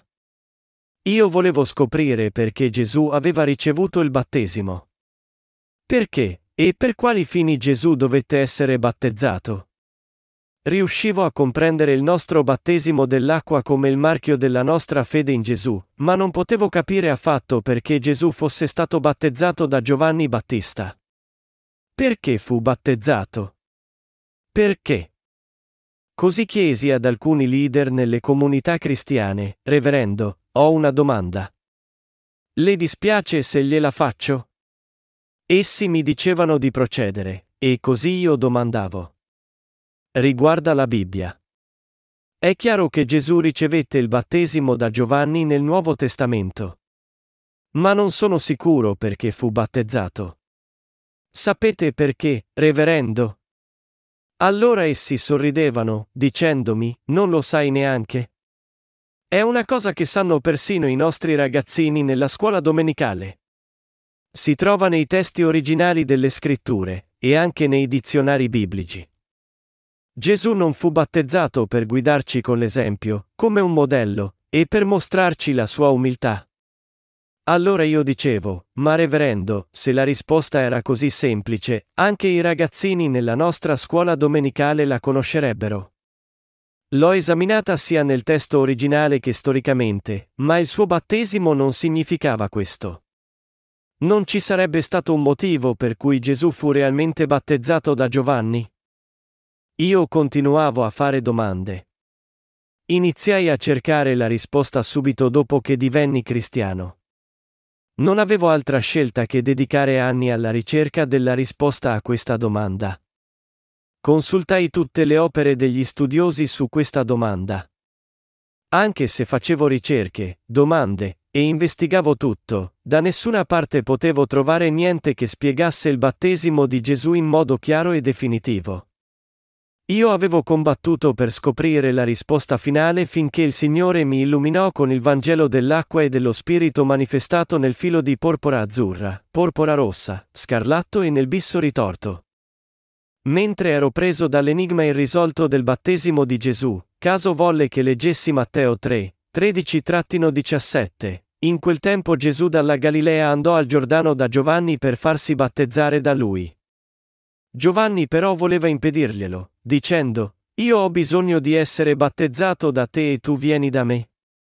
Ma Gesù gli disse, Lascia fare per ora, poiché conviene che così adempiamo ogni giustizia. Allora Giovanni acconsentì. Appena battezzato, Gesù uscì dall'acqua, ed ecco, si aprirono i cieli ed egli vide lo Spirito di Dio scendere come una colomba e venire su di lui. Ed ecco una voce dal cielo che disse, Questi è il figlio mio prediletto, nel quale mi sono compiaciuto. Leggendo questa parola, finalmente mi resi conto, dunque è così. Il motivo per cui Gesù fu battezzato fu perché egli era l'offerta sacrificale del Vecchio Testamento. Questa è la verità della sua salvezza nascosta nel filo di porpora azzurra, porpora rossa, scarlatto e nel bisso ritorto. Giovanni Battista era davvero Elia che Dio aveva promesso di mandare nel Vecchio Testamento. Dio dice in Malachia 4 e 5 che avrebbe mandato Elia prima del giorno del giudizio, e Matteo 11 e 14 ci dice che questo Elia che egli promise di mandarci non è altri che Giovanni Battista. Così appresi di Elia, ma non ero ancora sicuro del perché Gesù dovette essere battezzato da Giovanni Battista. Poi tornai a Matteo 3, 13-17 e rilessi il passaggio, lascia fare per ora, poiché conviene che così adempiamo ogni giustizia. Appena battezzato, Gesù uscì dall'acqua. Questi è il figlio mio prediletto, nel quale mi sono compiaciuto. Tutti i miei dubbi allora si dissolsero. Per adempiere ogni giustizia, egli ricevette in realtà il suo battesimo. Gesù adempì davvero quest'opera giusta di salvare tutti attraverso il suo battesimo. Il battesimo è lo stesso dell'imposizione delle mani del Vecchio Testamento, come quando le mani erano imposte sulle teste delle offerte sacrificali secondo il sistema sacrificale del tabernacolo. Il fatto che i peccatori portavano queste offerte sacrificali davanti all'altare degli olocausti, imponevano le loro mani su di esse e in tal modo confessavano i loro peccati e li passavano sulla loro offerta sacrificale, che il sommo sacerdote confessava tutti i peccati del popolo di Israele e li passava sulle offerte sacrificali per gli israeliti e per se stessi, e che Gesù fu battezzato da Giovanni Battista nel tempo del Nuovo Testamento, tutte queste cose corrispondono tra loro.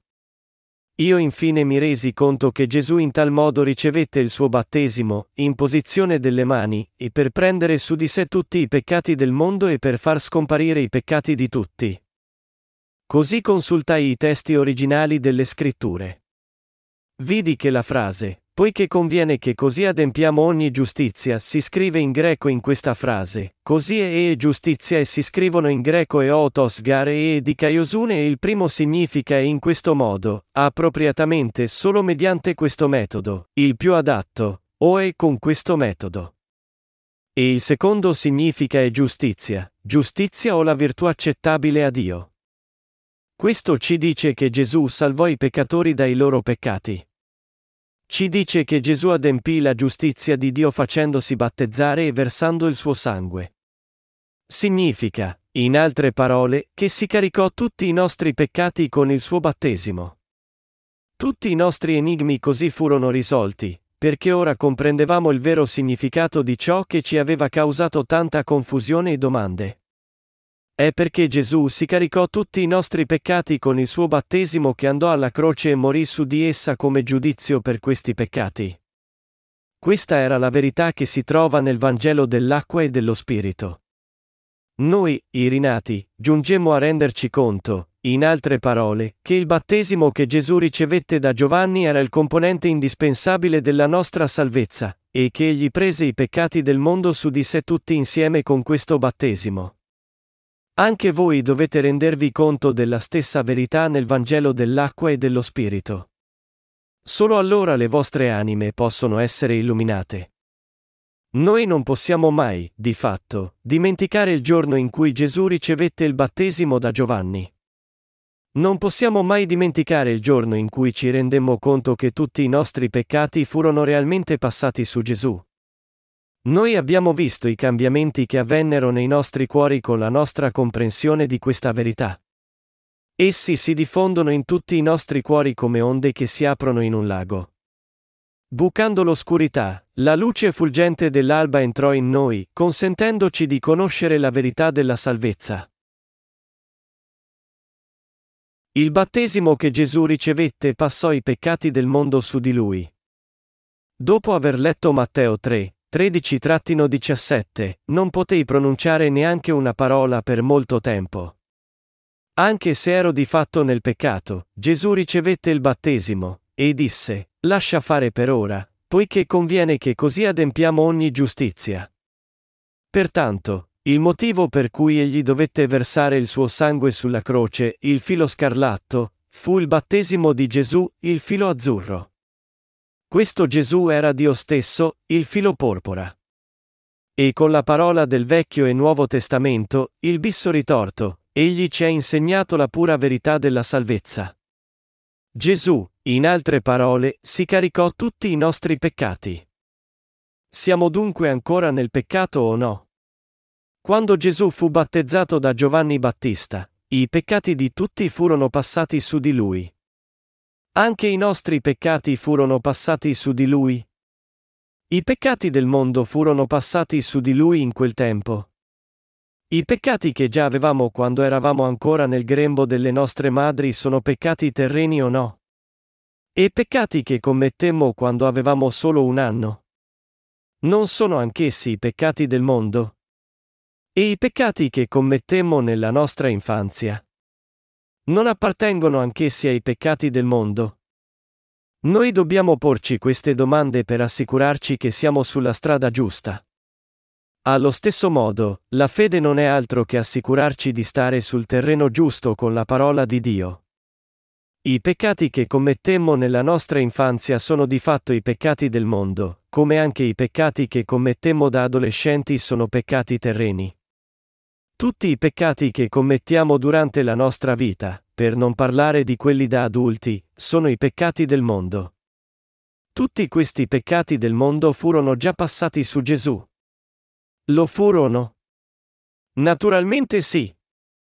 È scritto che nostro Signore si caricò non solo i nostri peccati, ma tutti i peccati di ogni essere umano. Così ci rendemmo conto, tutti i nostri peccati furono davvero passati su Gesù. Allora siamo ancora nel peccato? No, non è rimasto più peccato in noi. È perché Gesù fu effettivamente battezzato da Giovanni che Giovanni Battista testimoniò, ecco l'agnello di Dio, ecco colui che toglie il peccato del mondo. Giovanni 1,29 E Gesù tolse tutti i peccati di ogni persona che è vissuta e mai vivrà, dall'inizio dell'umanità fino alla fine. Tutti i peccati che ognuno ha commesso in tutta la sua vita, e persino i peccati dei figli, furono tolti da Gesù. Non importa quanto durerà questo mondo, se per migliaia di anni o persino miliardi di anni, nostro Signore tolse i peccati di tutto il suo popolo con il suo battesimo, portò questi peccati sulle sue spalle alla croce, fu crocifisso. E in tal modo ricevette tutto il giudizio per i peccati per amor nostro, e questo è ciò di cui ci rendemmo conto. Quando noi, i rinati, ci rendemmo conto che Gesù risuscitò dai morti e divenne il nostro Salvatore grazie a ciò, e quando credemmo in questo modo, tutte le nostre domande ebbero risposta. Con il battesimo che ricevette in tal modo e versando il suo sangue sulla croce, nostro Signore si prese cura di tutti i nostri peccati. È per questo che la Bibbia parla del filo di porpora azzurra, porpora rossa, scarlatto e del bisso ritorto sulla porta del recinto del tabernacolo, e perché ci dice in un Giovanni 5, 4-6 che Gesù venne da noi non solo d'acqua, ma d'acqua e di sangue. Noi così giungemmo a renderci conto, ecco perché la Bibbia ci dice che il nostro Salvatore Gesù adempì ogni giustizia di Dio ricevendo il suo battesimo. Questa è la verità. Comunque, i leader cristiani non ci insegnarono questa verità perché ne erano tutti ignoranti. Noi diventiamo senza peccato solo quando la verità di Dio del filo di porpora azzurra, porpora rossa, scarlatto e bisso ritorto ci dice che siamo senza peccato. Nessuno può approvare la salvezza di un'altra anima. Non serve a niente ottenere la buona parola di altri.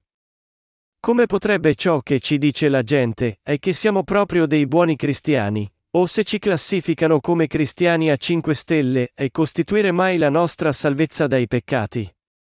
Noi diventiamo senza peccato non quando la gente ci approva, ma solo quando la parola di Dio ci dice che Cristo fece scomparire tutti i nostri peccati con il filo di porpora azzurra, porpora rossa, scarlatto e con il bisso ritorto. La parola di Dio ci dice che Gesù fece scomparire non solo i miei peccati, ma anche i vostri peccati. Essa ci dice che poiché Gesù Cristo il Messia ha fatto scomparire tutti i peccati di tutti gli uomini, noi tutti riceveremo la remissione dei peccati se solo crederemo. È così che potemmo entrare nella porta del recinto del tabernacolo, ricevendo la remissione dei peccati attraverso l'acqua e lo Spirito. Qual è la fede perfetta?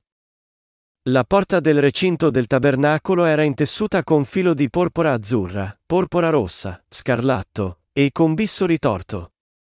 Tutti devono avere questa fede perfetta che crede che nostro Signore venne su questa terra e in tal modo ci salvò da tutti i nostri peccati.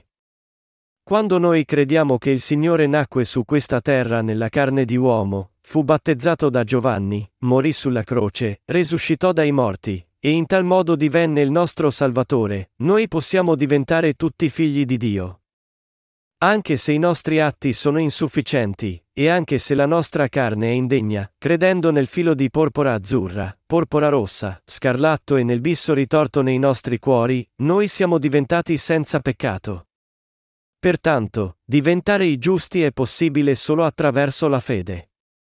Credendo nella salvezza manifestata attraverso il filo di porpora azzurra, porpora rossa, scarlatto e il bisso ritorto, siamo stati rivestiti nella giustizia di Dio.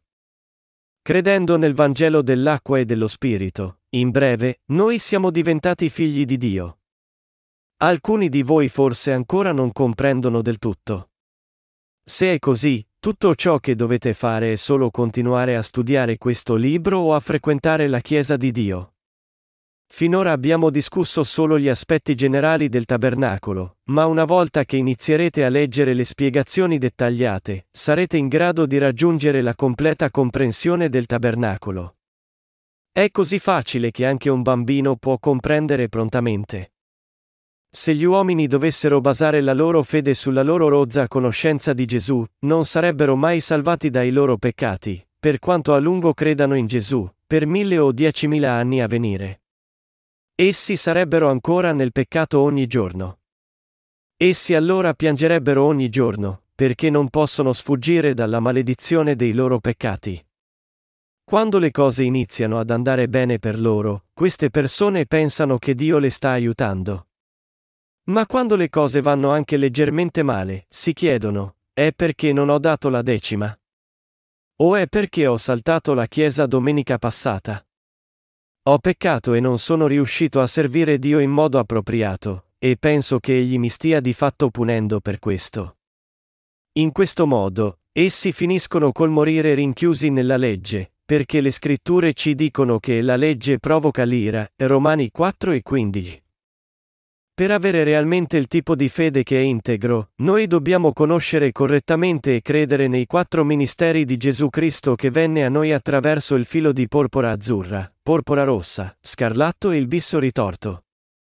Noi dobbiamo renderci conto della verità data da Gesù Cristo. Solo quando abbiamo una chiara comprensione di questa quadruplice verità e crediamo in essa, possiamo avere la fede che è integra davanti a Dio, e possiamo davvero diventare i suoi figli perfetti. Poiché siamo diventati senza peccato credendo in questi quattro ministeri di Gesù, siamo sempre giusti senza peccato, anche senza lottare per liberarci dal servaggio del peccato, siamo il popolo di fede senza peccato, anche senza esercitare la nostra forza di volontà, e siamo i perfetti figli di Dio i cui peccati furono tutti resi bianchi come neve, anche senza le nostre buone azioni o i tentativi, come un bambino che gioca e dorme in pace sotto gli occhi vigili dei genitori, credendo in questa verità, noi di fatto abbiamo pace e tranquillità nei nostri cuori davanti agli occhi misericordiosi di Dio Padre. Anche se i vostri atti possono essere insufficienti, tutto ciò che dovete fare è credere nelle opere del Signore, perché più insufficienti siete, più sentirete l'amore di nostro Signore. State chiedendo a gran voce di ricevere la remissione dei vostri peccati, ancora incapaci di avere la fede che crede nel filo di porpora azzurra, porpora rossa, scarlatto e nel bisso ritorto? Ora quelli che conoscono questa verità non devono clamor per ricevere la remissione dei peccati, ma solo credere pacatamente. Quelli che sono diventati figli di Dio secondo fede sono quelli che davvero conoscono e credono in Gesù Cristo, colui che venne a noi attraverso l'acqua, il sangue e lo spirito. Essi servono Dio non con le loro azioni superficiali, ma lo amano e servono con la loro fede prima. Poiché noi crediamo, Dio ci concede la sua udienza e cammina con noi. Poiché noi crediamo in Lui, Egli ci aiuta. E poiché noi crediamo in Gesù che ci ha salvati con il battesimo e il sangue in cui riponiamo la nostra fede, noi siamo diventati servi di Dio che servono le sue giuste opere. Noi dobbiamo ora tutti renderci conto della verità che Dio fece la porta della nostra salvezza nel recinto del tabernacolo esterno, intessendola con il filo di porpora azzurra, porpora rossa, scarlatto e il bisso ritorto, per darci la salvezza della definitiva remissione dei peccati. Le scritture ci dicono che Gesù venne a noi attraverso l'acqua, il sangue e lo spirito, e che ci ha salvati dai nostri peccati con il filo di porpora azzurra, porpora rossa, scarlatto e il bisso ritorto della porta del recinto del tabernacolo nel Vecchio Testamento. Nostro Signore è diventato la porta della nostra salvezza dal peccato. Noi dobbiamo credere, e ancora credere, in queste quattro opere del Messia che ci ha liberati realmente e di fatto da tutti i nostri peccati. Il battesimo che Gesù ricevette da Giovanni è la vera essenza del filo azzurro manifestato nella porta del recinto del tabernacolo. Rivolgiamoci di nuovo a Matteo 3, 13-17. In quel tempo Gesù dalla Galilea andò al Giordano da Giovanni per farsi battezzare da lui. Giovanni però voleva impedirglielo, dicendo, Io ho bisogno di essere battezzato da te e tu vieni da me. Ma Gesù gli disse, lascia fare per ora, poiché conviene che così adempiamo ogni giustizia. Allora Giovanni acconsentì. Appena battezzato, Gesù uscì dall'acqua, ed ecco, si aprirono i cieli ed egli vide lo Spirito di Dio scendere come una colomba e venire su di lui.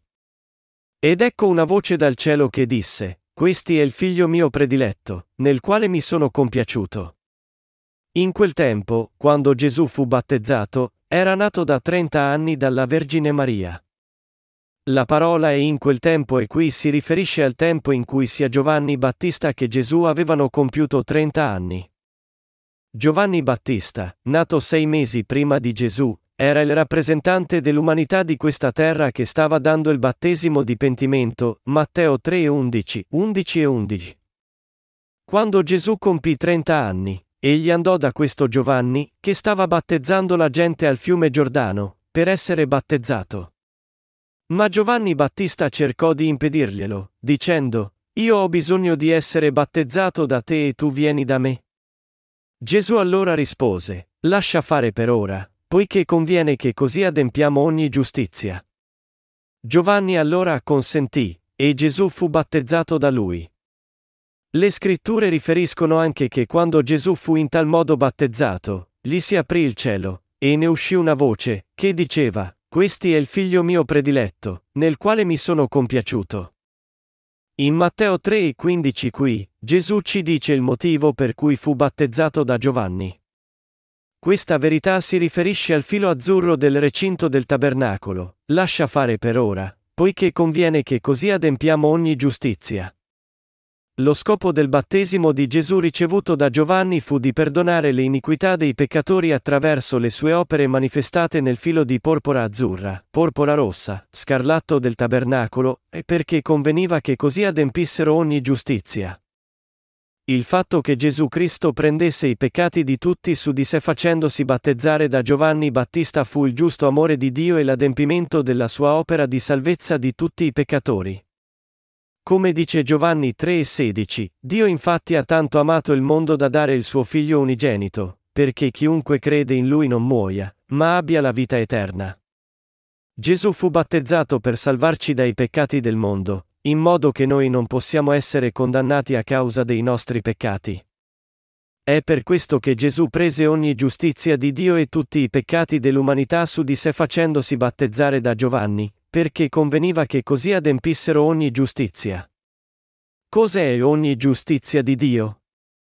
Il passaggio sopra ci dice che il motivo per cui Gesù fu battezzato da Giovanni Battista fu di adempiere ogni giustizia del Padre.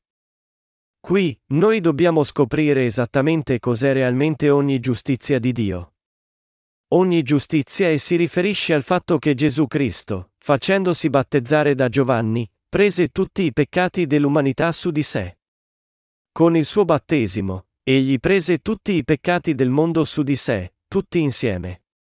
Poiché lo scopo della sua nascita fu di cancellare tutti i peccati del mondo insieme, il battesimo che Gesù ricevette da Giovanni fu chiaramente giusto. Adempiere ogni giustizia di Dio significava adempiere le giuste opere che fanno scomparire tutti i peccati del mondo, e cioè, significava adempiere la salvezza. Il battesimo di Gesù fu il metodo indispensabile mediante cui Dio ci avrebbe liberati dai nostri peccati. Dio stabilì nel Vecchio Testamento che per cancellare i nostri peccati, Egli avrebbe fatto sorgere Giovanni Battista come rappresentante dell'umanità, avrebbe fatto sì che battezzasse suo figlio Gesù Cristo, e in tal modo passasse tutti i nostri peccati su suo figlio. Nessun'altra che questa fu l'opera della misericordia di Dio. Poiché Dio ci ha amati tanto, Dio fece battezzare Gesù da Giovanni per trasformarci nei suoi figli e per completare la giusta opera di cancellare i nostri peccati. È per questo che Dio disse, quando Gesù era stato battezzato e uscì dall'acqua, Questi è il figlio mio prediletto, nel quale mi sono compiaciuto. Dio Padre, in altre parole, disse, con il suo battesimo, mio figlio ha preso tutti i vostri peccati su di sé. Gesù Cristo, in altre parole, venne su questa terra, e attraverso questo metodo di essere battezzato da Giovanni, sopportò tutti i nostri peccati in una volta, nel modo più appropriato, e così divenne l'offerta sacrificale per far scomparire i nostri peccati. Fu perché il Figlio di Dio fu battezzato per amor nostro, e perché in tal modo egli accettò tutti i nostri peccati su di sé, che portò questi peccati alla croce, fu crocifisso e versò il suo prezioso sangue, e in tal modo divenne il Salvatore di tutti noi. Gesù ha salvato noi che crediamo, in altre parole, facendosi battezzare per i nostri peccati, sacrificandosi con il suo sangue sulla croce, e resuscitando dai morti. E dopo essere resuscitato dai morti e aver completato le sue opere di salvezza, egli ora siede alla destra del trono di Dio, e quando verrà il suo tempo, ritornerà con assoluta sicurezza. Questa verità è il Vangelo dell'acqua e dello Spirito e il nucleo della salvezza. Sulla porta del recinto del tabernacolo, Esodo 27, 16 riferisce, alla porta del recinto vi sarà una cortina di 20 cubiti, lavoro di ricamatore, di porpora viola, porpora rossa, scarlatto e bisso ritorto. Così la porta del recinto del tabernacolo fu intessuta di questo filo di porpora azzurra, porpora rossa, scarlatto e bisso ritorto.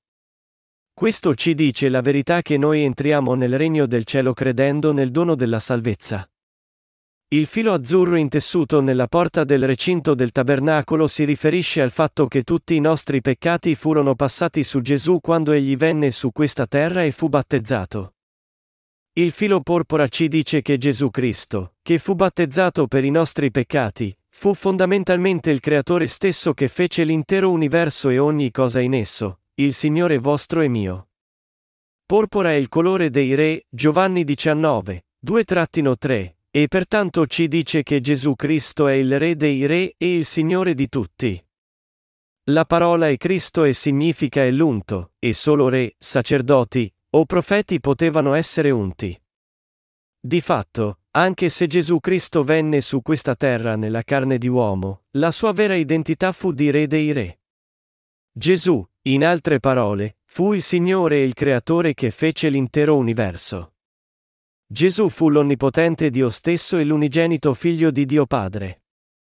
Il filo scarlatto intessuto nella porta del tabernacolo si riferisce al sacrificio che questo Re dei Re fece quando, dopo essere venuto su questa terra nella carne di uomo e aver preso i nostri peccati su di sé con il suo battesimo, fu crocifisso e versò il suo sangue sulla croce. Gesù Cristo pagò il salario dei nostri peccati per conto nostro, facendosi battezzare, versando il suo sangue prezioso, e in tal modo sacrificandosi per amor nostro. Il filo scarlatto manifesta il sacrificio del sangue di Gesù Cristo. Per ultimo, il bisso ritorto si riferisce all'intricata parola di Dio del Vecchio e Nuovo Testamento. La Bibbia ci parla della nostra salvezza attraverso la parola del Vecchio e del Nuovo Testamento. Dal Vecchio Testamento, Dio promise che sarebbe venuto da noi come il Salvatore dei peccatori, e nel Nuovo Testamento, proprio come aveva promesso, Gesù Cristo, Dio stesso, venne di fatto su questa terra, fu battezzato, e versò il suo sangue sulla croce, si diede in sacrificio per i nostri peccati.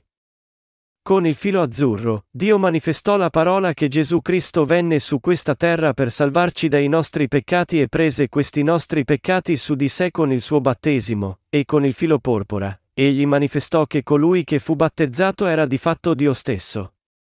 E con il filo scarlatto, Dio manifestò di aver salvato voi e me dai nostri peccati venendo su questa terra come il nostro Salvatore, facendosi battezzare, portando i peccati del mondo alla croce, e versando il suo sangue prezioso. Il fatto che questa salvezza venne dalla parola di Dio promessa dal Vecchio Testamento, d'altro lato, fu manifestato con il bisso ritorto. È per questo che la porta del recinto del tabernacolo fu intessuta con questo filo di porpora azzurra, porpora rossa, scarlatto e bisso ritorto. Quando guardiamo la porta del recinto del tabernacolo, questa porta manifesta e ci mostra chiaramente come Dio ci ha salvati dai nostri peccati e ci ha reso il suo popolo, di fatto. Noi dobbiamo tutti credere nel significato spirituale dei quattro fili usati per la porta del recinto del tabernacolo. Parlando dei colori della porta del recinto del tabernacolo, la Bibbia nomina prima il filo azzurro. Noi pensiamo di solito nell'ordine del filo porpora, azzurro e scarlatto, ma la Bibbia li elenca nell'ordine del filo di porpora azzurra, porpora rossa, scarlatto. Questo ci mostra l'importanza del filo azzurro. Mentre Gesù Cristo venne davvero su questa terra come il nostro Salvatore, se non fosse stato battezzato da Giovanni, noi non avremmo potuto essere mondati dai nostri peccati. È per questo che Gesù, per salvarci dai peccati del mondo, fu battezzato da Giovanni e crocifisso, tutto in obbedienza alla volontà del Padre. Gesù è il Signore dell'universo che creò tutte le cose, ed è il nostro Dio. Egli è Dio stesso che ci ha fatti rinascere su questa terra, che ci ha dato nuova vita, e che governa le nostre vite. Per salvarci dai nostri peccati, egli dovette essere battezzato dal rappresentante di tutta l'umanità e in tal modo prendere tutti i nostri peccati su di sé. Fu facendosi battezzare da Giovanni, in altre parole, che Gesù Cristo è diventato il nostro vero Salvatore. Fu per liberarci dai nostri peccati che Gesù Cristo venne su questa terra, e fu per prendere tutti i nostri peccati su di sé che fu battezzato. Se non fosse stato per il suo battesimo in primo luogo, Cristo non avrebbe mai potuto essere crocifisso. È per questo che la porta del recinto del tabernacolo ci mostra chiaramente in che maniera esatta Gesù Cristo ci ha salvati dai nostri peccati, e cioè, il metodo preciso della sua salvezza. I colori della porta del recinto del tabernacolo ci dicono che Gesù Cristo sarebbe venuto su questa terra, avrebbe preso tutti i peccati dell'umanità su di sé con il suo battesimo ricevuto da Giovanni, e sarebbe stato crocifisso, e che egli, in altre parole, si sarebbe preso cura di tutti i nostri peccati da sé. Quando Gesù fu battezzato, la porta del cielo fu aperta, e Dio Padre disse, Questi è il figlio mio prediletto, nel quale mi sono compiaciuto. Gesù Cristo è il nostro Messia e Salvatore, ma è anche il figlio di Dio, lo stesso Dio creatore che fece l'intero universo con la sua parola. Essendo il Santo Dio, Gesù poté sostenere tutti i nostri peccati facendosi battezzare per diventare il nostro vero Salvatore. Gesù Cristo che creò l'intero universo e che lo governa ci ha mostrato la chiara salvezza dai nostri peccati. È perché Gesù Cristo, per cancellare i nostri peccati, venne su questa terra, prese tutti questi peccati su di sé con il suo battesimo e morì sulla croce che voi ed io siamo stati davvero salvati. Gesù Cristo è il creatore che regna sulla nostra vita e morte, che creò l'intero universo, e che portò i nostri progenitori e l'intera umanità su questa terra. Egli fu l'essenza stessa del filo di porpora azzurra, porpora rossa, scarlatto e del bisso ritorto. Dio stesso venne su questa terra come offerta sacrificale per i peccatori. Gesù che ci ha salvati fu questo Dio, l'Onnipotente il Dio misericordioso. È perché Gesù Cristo prese tutti i peccati su di sé con il suo battesimo che adempì ogni giustizia di Dio, ed è per questo che portò i peccati del mondo alla croce, fu crocifisso e versò il suo prezioso sangue. Proprio come è manifestato nella porta del recinto del tabernacolo, Gesù Cristo divenne la nostra offerta sacrificale per cancellare tutti i nostri peccati. È per questo che non solo la porta del recinto del tabernacolo, ma anche la porta del luogo sacro, la porta del Santo dei Santi, e persino la sua copertura della casa di Dio erano tutti intessuti con filo di porpora azzurra, porpora rossa, scarlatto e bisso ritorto. È perché Gesù Cristo fu battezzato per amor vostro che voi ed io siamo mondati da tutti i nostri peccati credendo in ciò. Gesù fu battezzato per adempiere ogni giustizia, e questa giustizia fu realizzata prendendo i peccati di tutti su di sé attraverso il suo battesimo. Ciò che noi dobbiamo fare, pertanto, è renderci conto che anche tutti i nostri peccati furono passati su Gesù in quel tempo, e credere in questo modo. Tuttavia, ci sono tanti cristiani che credono in lui in modo arbitrario e avventato. Essi sono troppo testardi per abbandonare la loro illegittima fede religiosa, sfidando Dio fin dall'inizio. Noi dobbiamo credere in Lui secondo la via della salvezza che Egli ci ha dato. Gesù dice, Io sono la via, la verità, e la vita, e Giovanni 14 e 6. Egli ci sta dicendo, Io sono la via. Io sono la via che vi conduce al cielo. Io sono il pastore, la via e la verità. Io sono davvero la vita che vi salva. Salvandoci dai nostri peccati, Gesù Cristo è diventato il Signore della nuova vita per noi.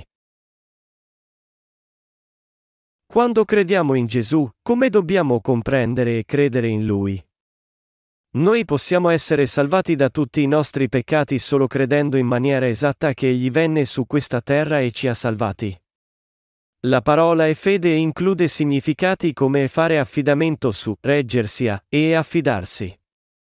Gli anziani spesso fanno affidamento sui loro figli quando sono troppo vecchi, e trovano troppo difficile vivere da sé. Allo stesso modo, il motivo per cui viviamo affidandoci a Dio è che non possiamo semplicemente far scomparire i nostri peccati da soli. Anche se noi stessi cerchiamo di non peccare, finisce che viviamo le nostre vite peccando sempre.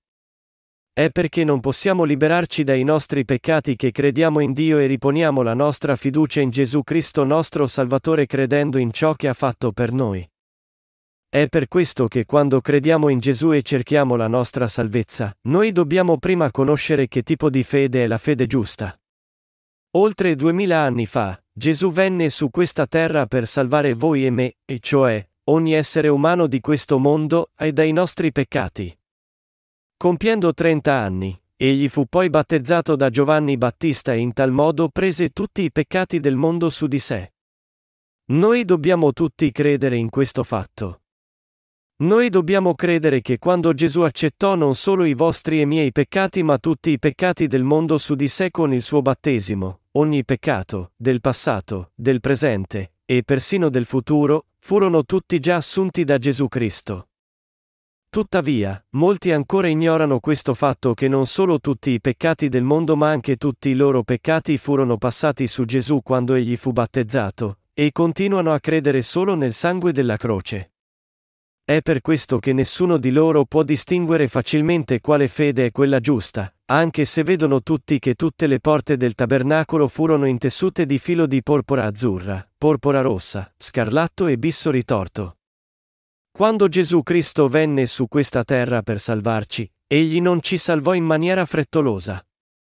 È perché prese realmente tutti i nostri peccati su di sé con il suo battesimo e subì ogni condanna dei nostri peccati con la sua crocifissione che voi ed io siamo stati completamente salvati. È così che Gesù Cristo ha salvato l'intera umanità. È per questo che nostro Signore disse, Colui che viene a me, non lo respingerò, e Giovanni 6 e 37. Quando diciamo che crediamo in Gesù, noi non crediamo solo nel suo personaggio, né solo nella sua onnipotenza. Piuttosto, noi siamo salvati credendo che Cristo, nonostante il fatto che sia Dio, venne su questa terra, prese tutti i vostri e miei peccati su di sé con il suo battesimo, e fu sacrificato sulla croce per amor nostro.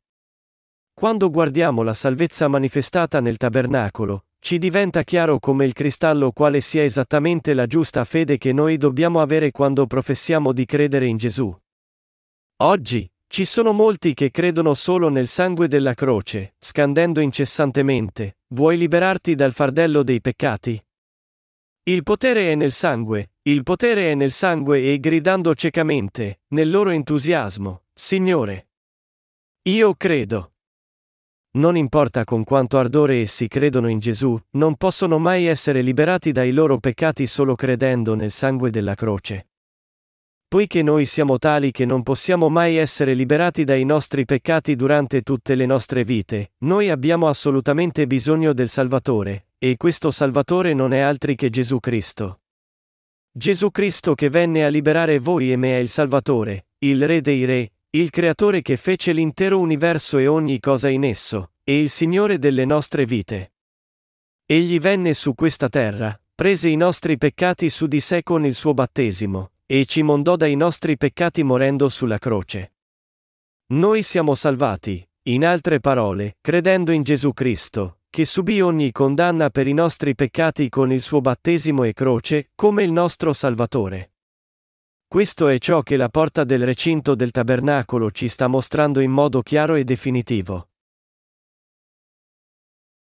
Le persone che credono in Gesù solo in modo fanatico. In questi giorni, gli uomini affermano di poter essere salvati solo credendo nel sangue della croce. Fare tali affermazioni vuote non è niente più che un'esibizione della loro fede fanatica. Queste persone dicono, quando feci le mie preghiere di pentimento a Dio, lo Spirito Santo mi parlò nel mio cuore, figlio mio, io ho dimenticato i tuoi peccati. Come fui grato quando udii la sua voce. Essi fanno tali affermazioni dicendo che tali credenze sono la loro testimonianza di fede. Ma la nostra salvezza non viene dai nostri sentimenti emotivi. Piuttosto, noi siamo salvati attraverso tutte le dimensioni della nostra personalità, conoscenza, emozione e volontà.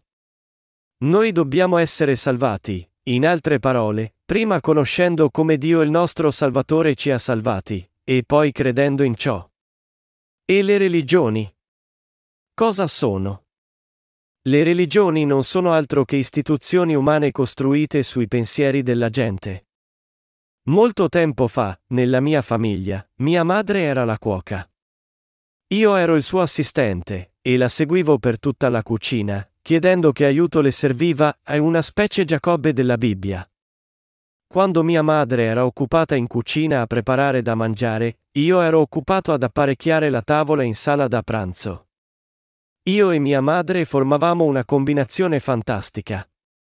Alzandoci la mattina, accendevamo il fuoco, preparavamo la tavola, e dopo mangiato, spazzavamo il pavimento della cucina con una scopa. Tutte le faccende della mattina venivano completate con questa scopa. Questa non era una scena peculiare in Corea in quei giorni.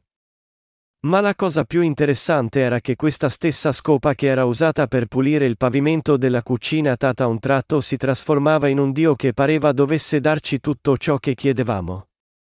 C'erano, in altre parole, persone che pregavano realmente questa scopa consunta. Tali assurdità erano frequenti nelle nostre vite, non solo questa, ma ogni volta che c'era una sventura nella famiglia o nel vicinato, chiamavamo uno sciamano per eseguire la magia. Poiché le persone in quel tempo avevano credenze panteistiche e credevano che gli dei fossero ovunque, non solo questa scopa che era usata per spazzare per terra poteva trasformarsi in un dio, ma anche tavolette ancestrali su cui erano scritti i nomi dei progenitori, una grande roccia sulla collina, o praticamente ogni altra cosa ai loro occhi poteva trasformarsi in un dio. Oggigiorno, col passare del tempo, le persone sono gradualmente uscite da questo tipo di ignoranza, ma in quel tempo, era un evento frequente che qualsiasi cosa si trasformasse in un dio. Così uno degli affari più vivaci del tempo non era altro che la magia. Io ricordo di aver visto streghe recitare incomprensibili formule mentre eseguivano la magia. Io imitavo il modo in cui la strega scandiva una formula, dicendo, Abracadabra abracadabra, venga la luce del giorno, venga la luce del giorno, tutto è mio quando viene la luce del giorno. La botte di zucca si è rotta a causa della mancanza di devozione. Abracadabra abracadabra. Io non avevo idea, naturalmente, di cosa significasse. Quando tale magia era eseguita in una delle case dei vicini, tutti nel villaggio si riunivano a vederla. Il punto culminante di una simile occasione era quando venivano ficcate banconote nella testa di un maiale morto, che sorrideva impassibile. Il numero di banconote infilate determinava gli incantesimi della strega e la sua potenza. Questa magia continuava per tutta la notte fino all'arrivo della luce del giorno. Tra le mie vecchie conoscenze, c'era uno che affermava di essere posseduto dal fantasma di una vergine. Egli affermava che poteva scacciare tutti i demoni, perché era posseduto dal fantasma di una vergine, e i fantasmi delle vergini presumibilmente avevano più potere degli altri. Egli diceva che se finiva con l'affrontare un demone più potente, poteva essere strangolato piuttosto che scacciare questo demone, ma ciò nonostante affermava di poter scacciare tutte le varietà di demoni da giardino. Non era altro che uno stregone. Egli trascorreva il suo solito tempo ordinariamente, proprio come tutti. Ma ogni volta che uno gli chiedeva di eseguire il suo esorcismo, egli cambiava i vestiti con una tenuta da stregone ed eseguiva il suo show spettacolare.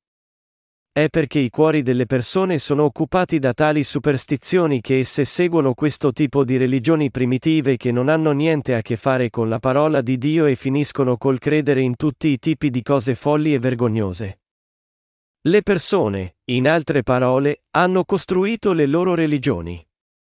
Come nella suddetta storia, essi hanno inventato i loro dei da sé. Poiché le persone hanno questo tipo di istinto, anche se sono cristiane, quando viene detto loro che Gesù fu crocifisso per loro, possono anche essere facilmente sopraffatte dalle loro emozioni riguardo a ciò, e finire con l'ossessionarsi e col credere in modo cieco in Lui. E quando viene detto loro che Gesù è il figlio di Dio e il creatore che fece l'intero universo, lo amano, e ancora una volta credono incondizionatamente. Amano anche sentire, io sono la via, la verità e la vita. Nessuno viene al Padre se non attraverso me e, ancora una volta, credono in ciò incondizionatamente senza alcuna vera comprensione. Poiché nessuna parola di Dio è erronea, anche quando sentono la buona parola per la prima volta, tutto ciò che dicono è che solo che amano Gesù. Ma Gesù verrà a giudicare queste persone i cui cuori rimangono ancora nel peccato sebbene professino la loro fede in Gesù. Egli verrà anche a portare via quelli che credono nel Vangelo dell'acqua e dello Spirito.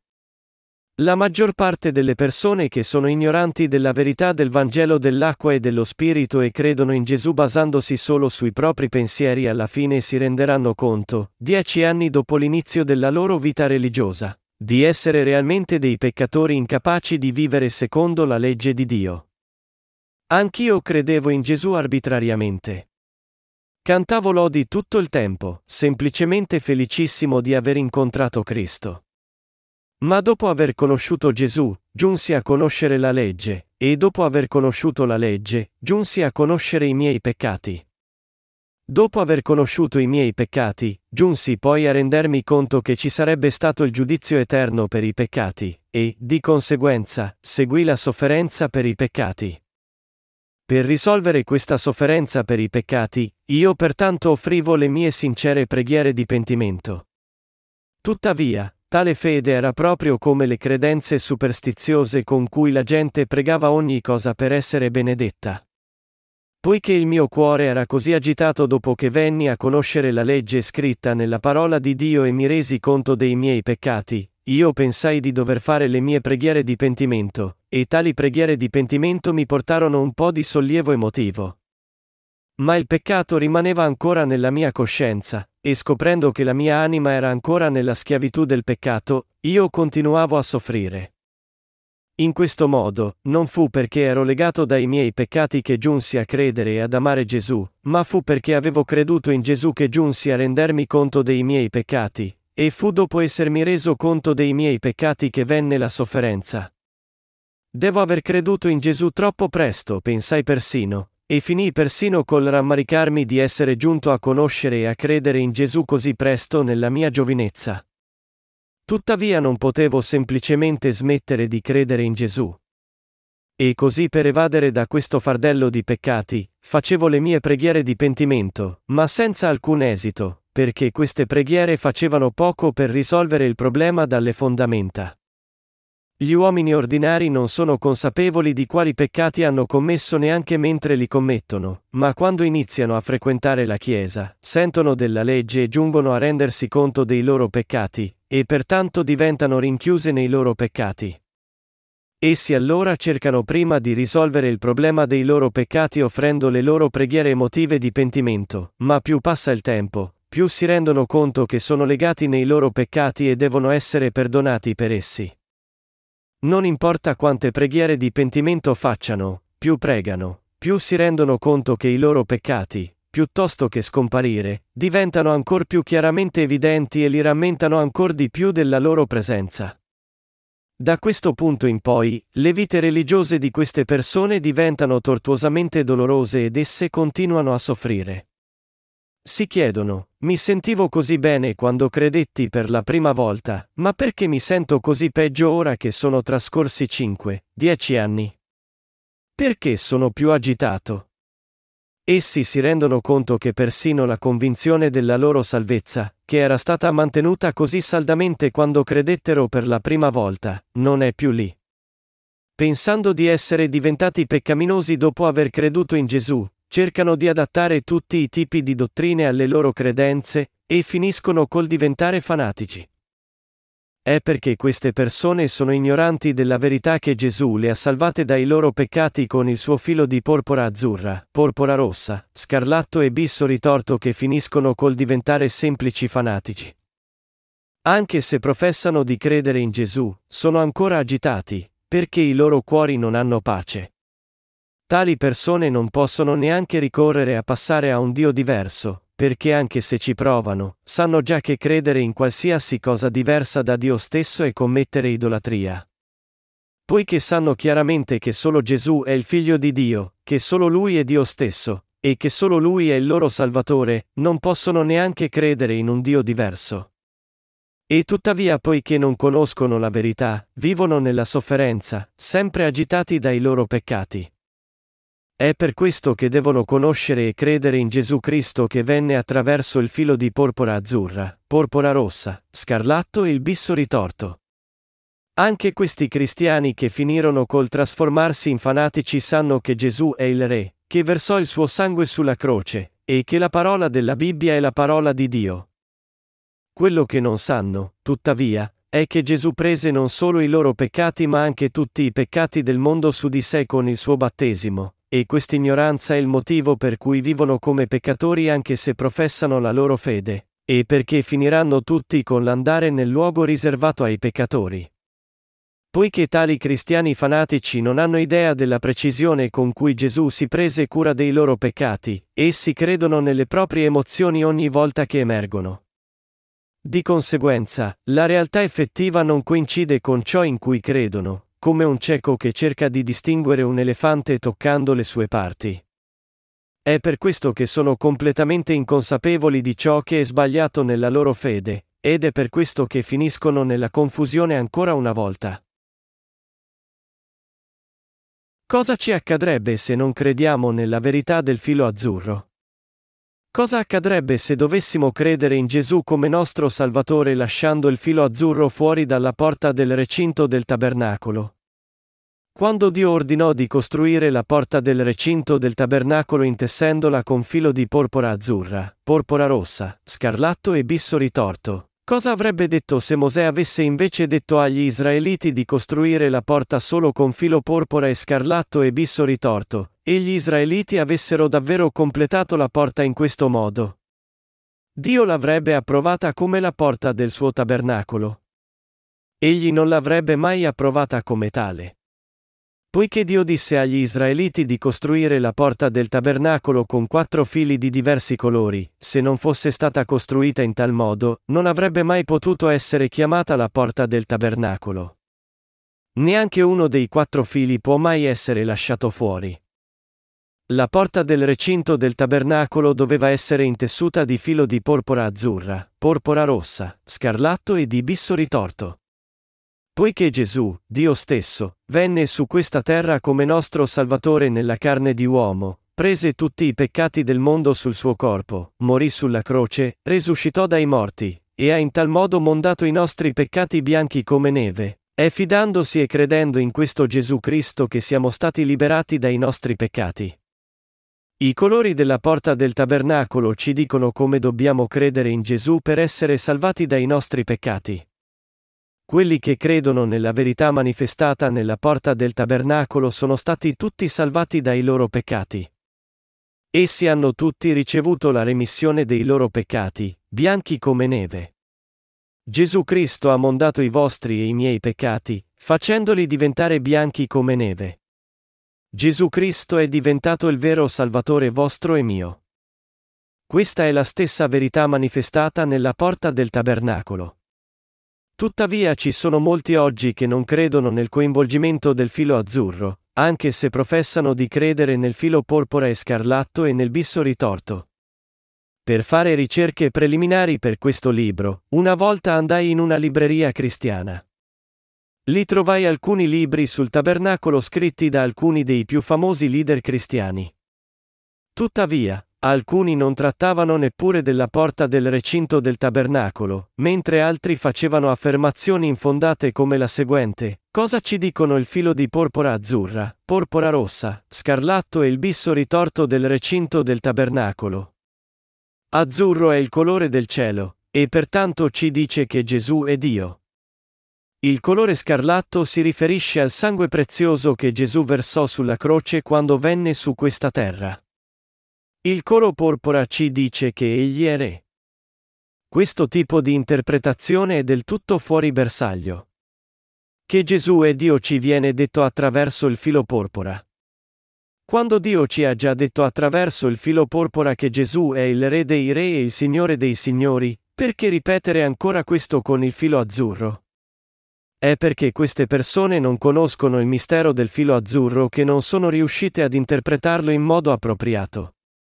Poiché conoscono solo il sangue della croce, mettono grande enfasi sul filo scarlatto. Quando vediamo i loro disegni della porta del tabernacolo, vediamo che è dominata dai colori bianco e rosso. Quando i quattro colori del filo di porpora azzurra, porpora rossa, scarlatto e bisso ritorto devono essere chiaramente mostrati nella porta del recinto del tabernacolo, i loro disegni mostrano solo il filo scarlatto e bianco, con del filo porpora. Ma nessun filo azzurro.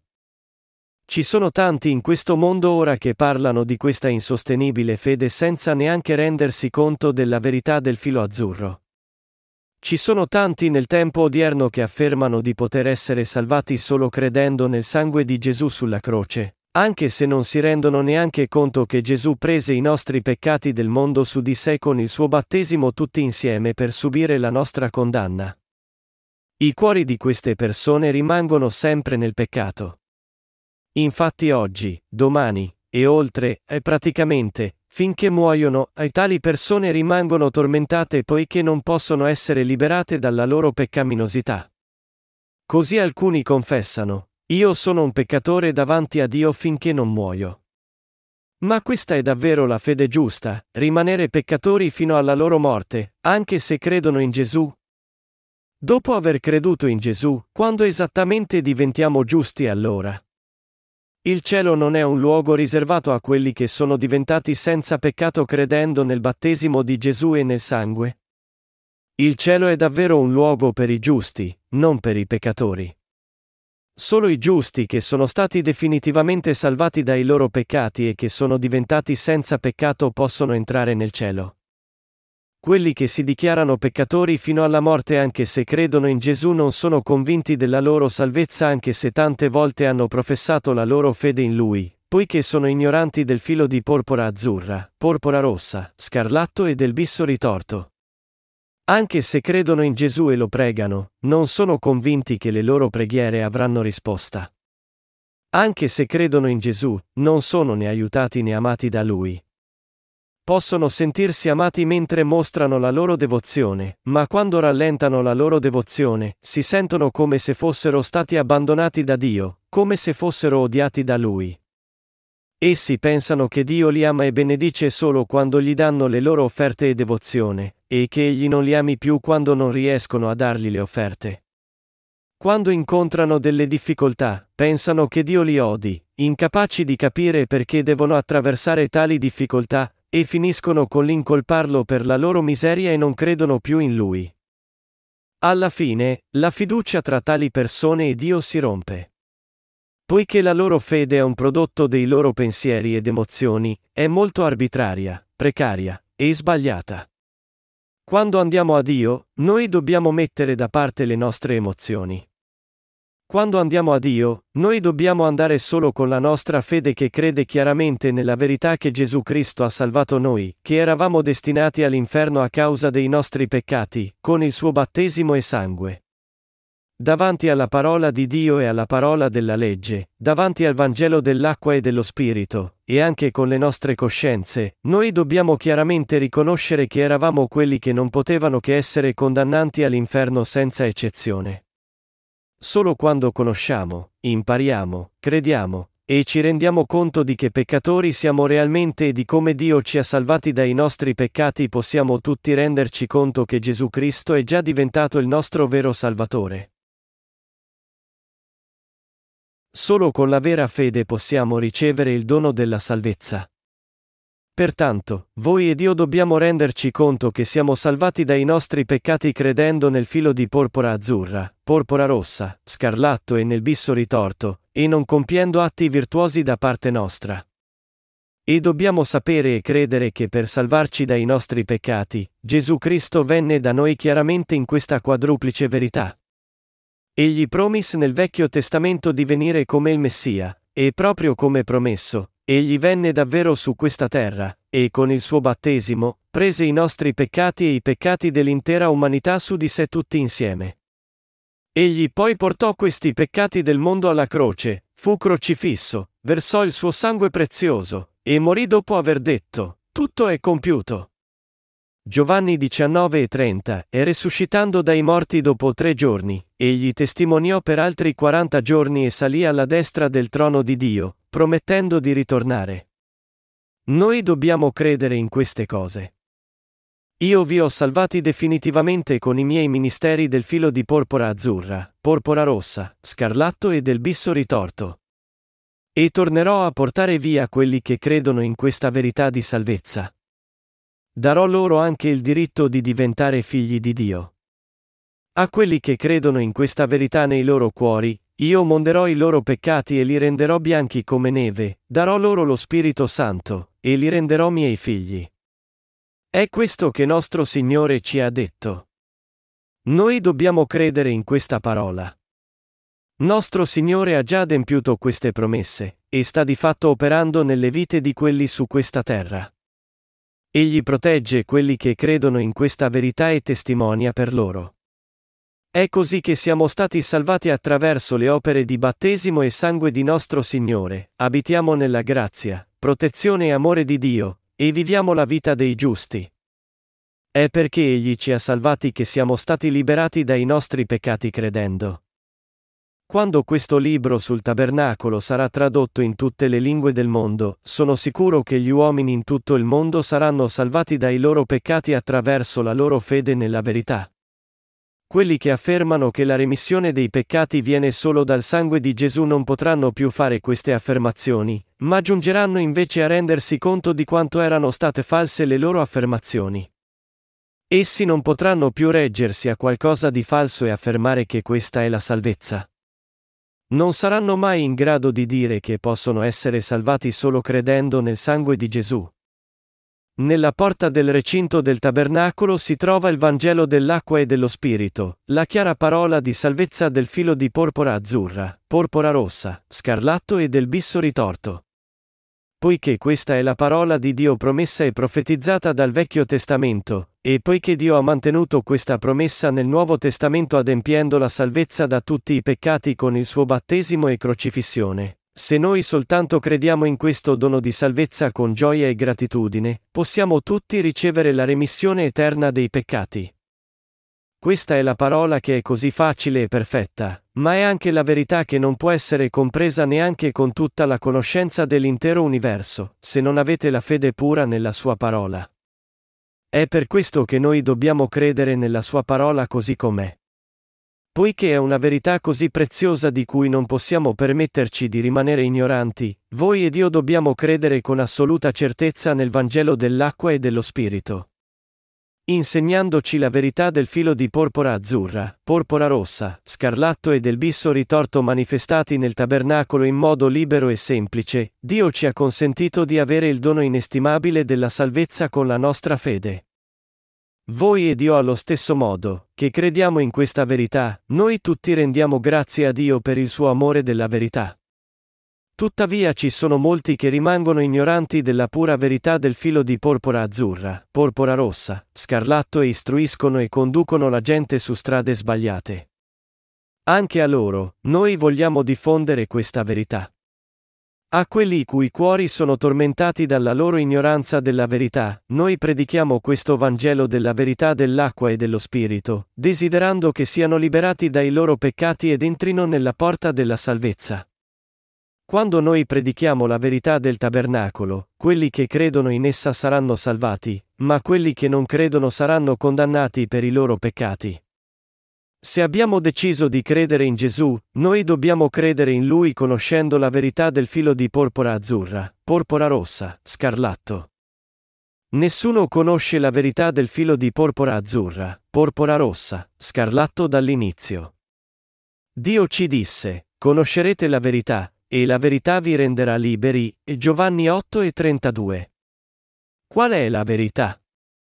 La verità è il vero Vangelo, Efesini 1 e 13, cioè, il Vangelo dell'acqua e dello Spirito manifestato nel filo di porpora azzurra, porpora rossa, scarlatto. Conoscere in modo appropriato il filo di porpora azzurra, porpora rossa, scarlatto e credere in essi è la fede corretta nella verità.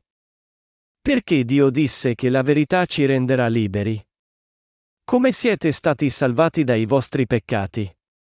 Credendo nel filo di porpora azzurra, porpora rossa, scarlatto, siete stati non solo salvati da tutti i vostri peccati, ma i vostri cuori sono anche abitati dallo Spirito Santo.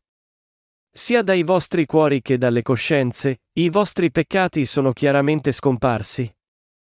Credete davvero e sapete veramente confessare dal profondo dei vostri cuori che Dio è di fatto vostro Padre? Poiché Dio riconosce solo quelli che sono senza peccato come suoi figli, egli approva solo la fede di quelli che conoscono e credono nel filo di porpora azzurra, porpora rossa, scarlatto e nel bisso ritorto intessuti nella porta del recinto del tabernacolo.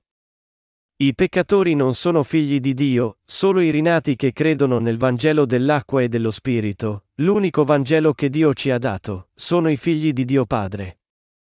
Anche se affrontiamo molte difficoltà, durezze e sofferenze mentre viviamo in questo mondo, poiché Dio dimora con noi, siamo felici. Anche se siamo insufficienti, conduciamo vite beate, credendo nella giustizia di Dio e predicando in tutto il mondo il Vangelo del filo di porpora azzurra, porpora rossa, scarlatto, il Vangelo che ci concede la giustizia di Dio.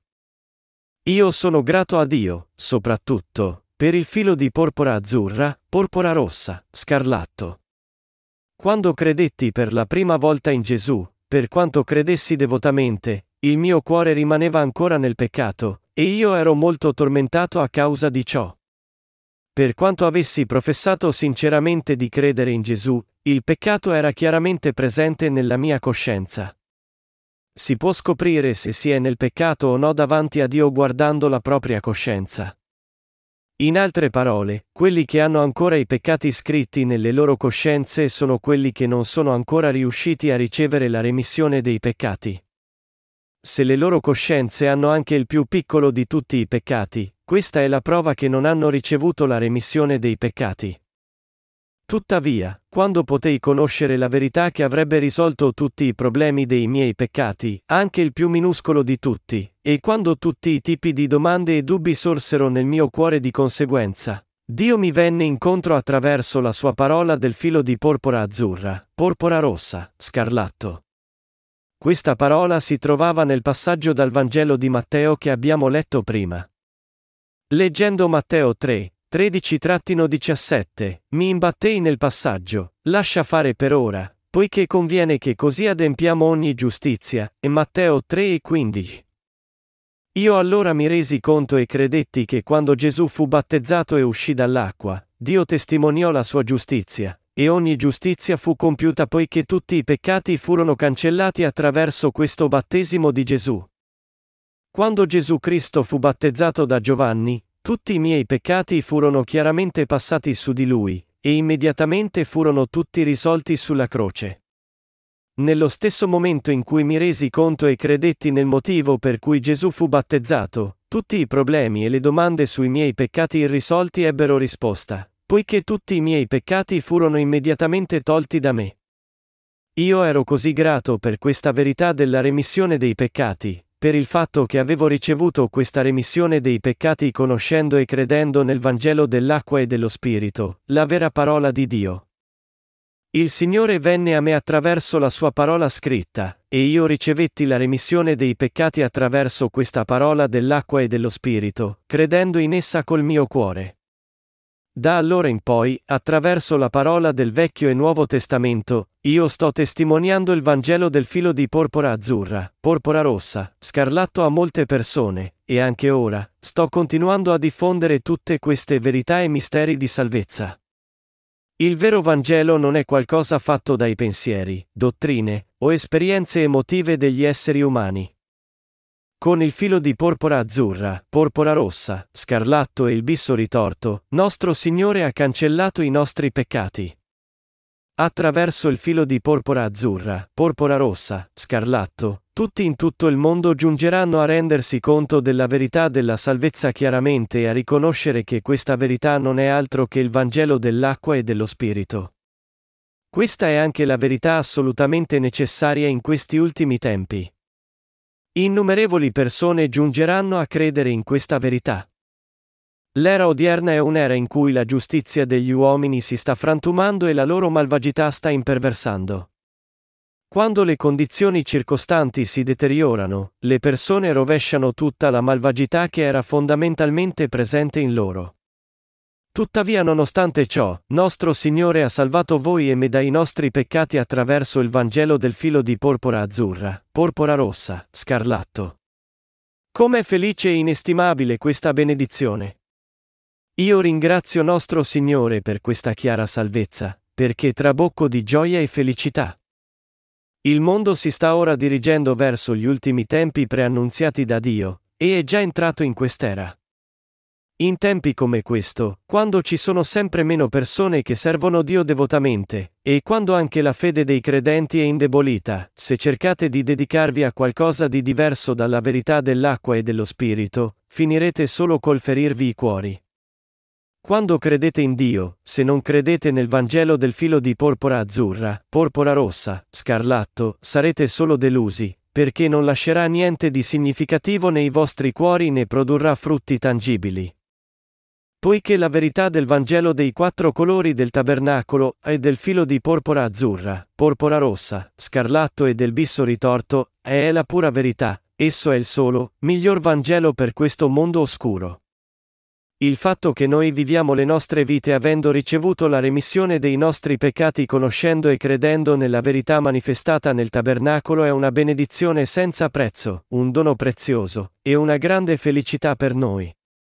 Poiché quelli che conoscono e credono nella verità del filo di porpora azzurra, porpora rossa, scarlatto e del bisso ritorto manifestati nella porta del tabernacolo stanno servendo la verità, non il falso, grande gioia di trova nei loro cuori per sempre. Conoscete e credete anche voi in questa verità rivelata nella porta del recinto del tabernacolo? Voi dovete conoscerla, e dovete credere in essa.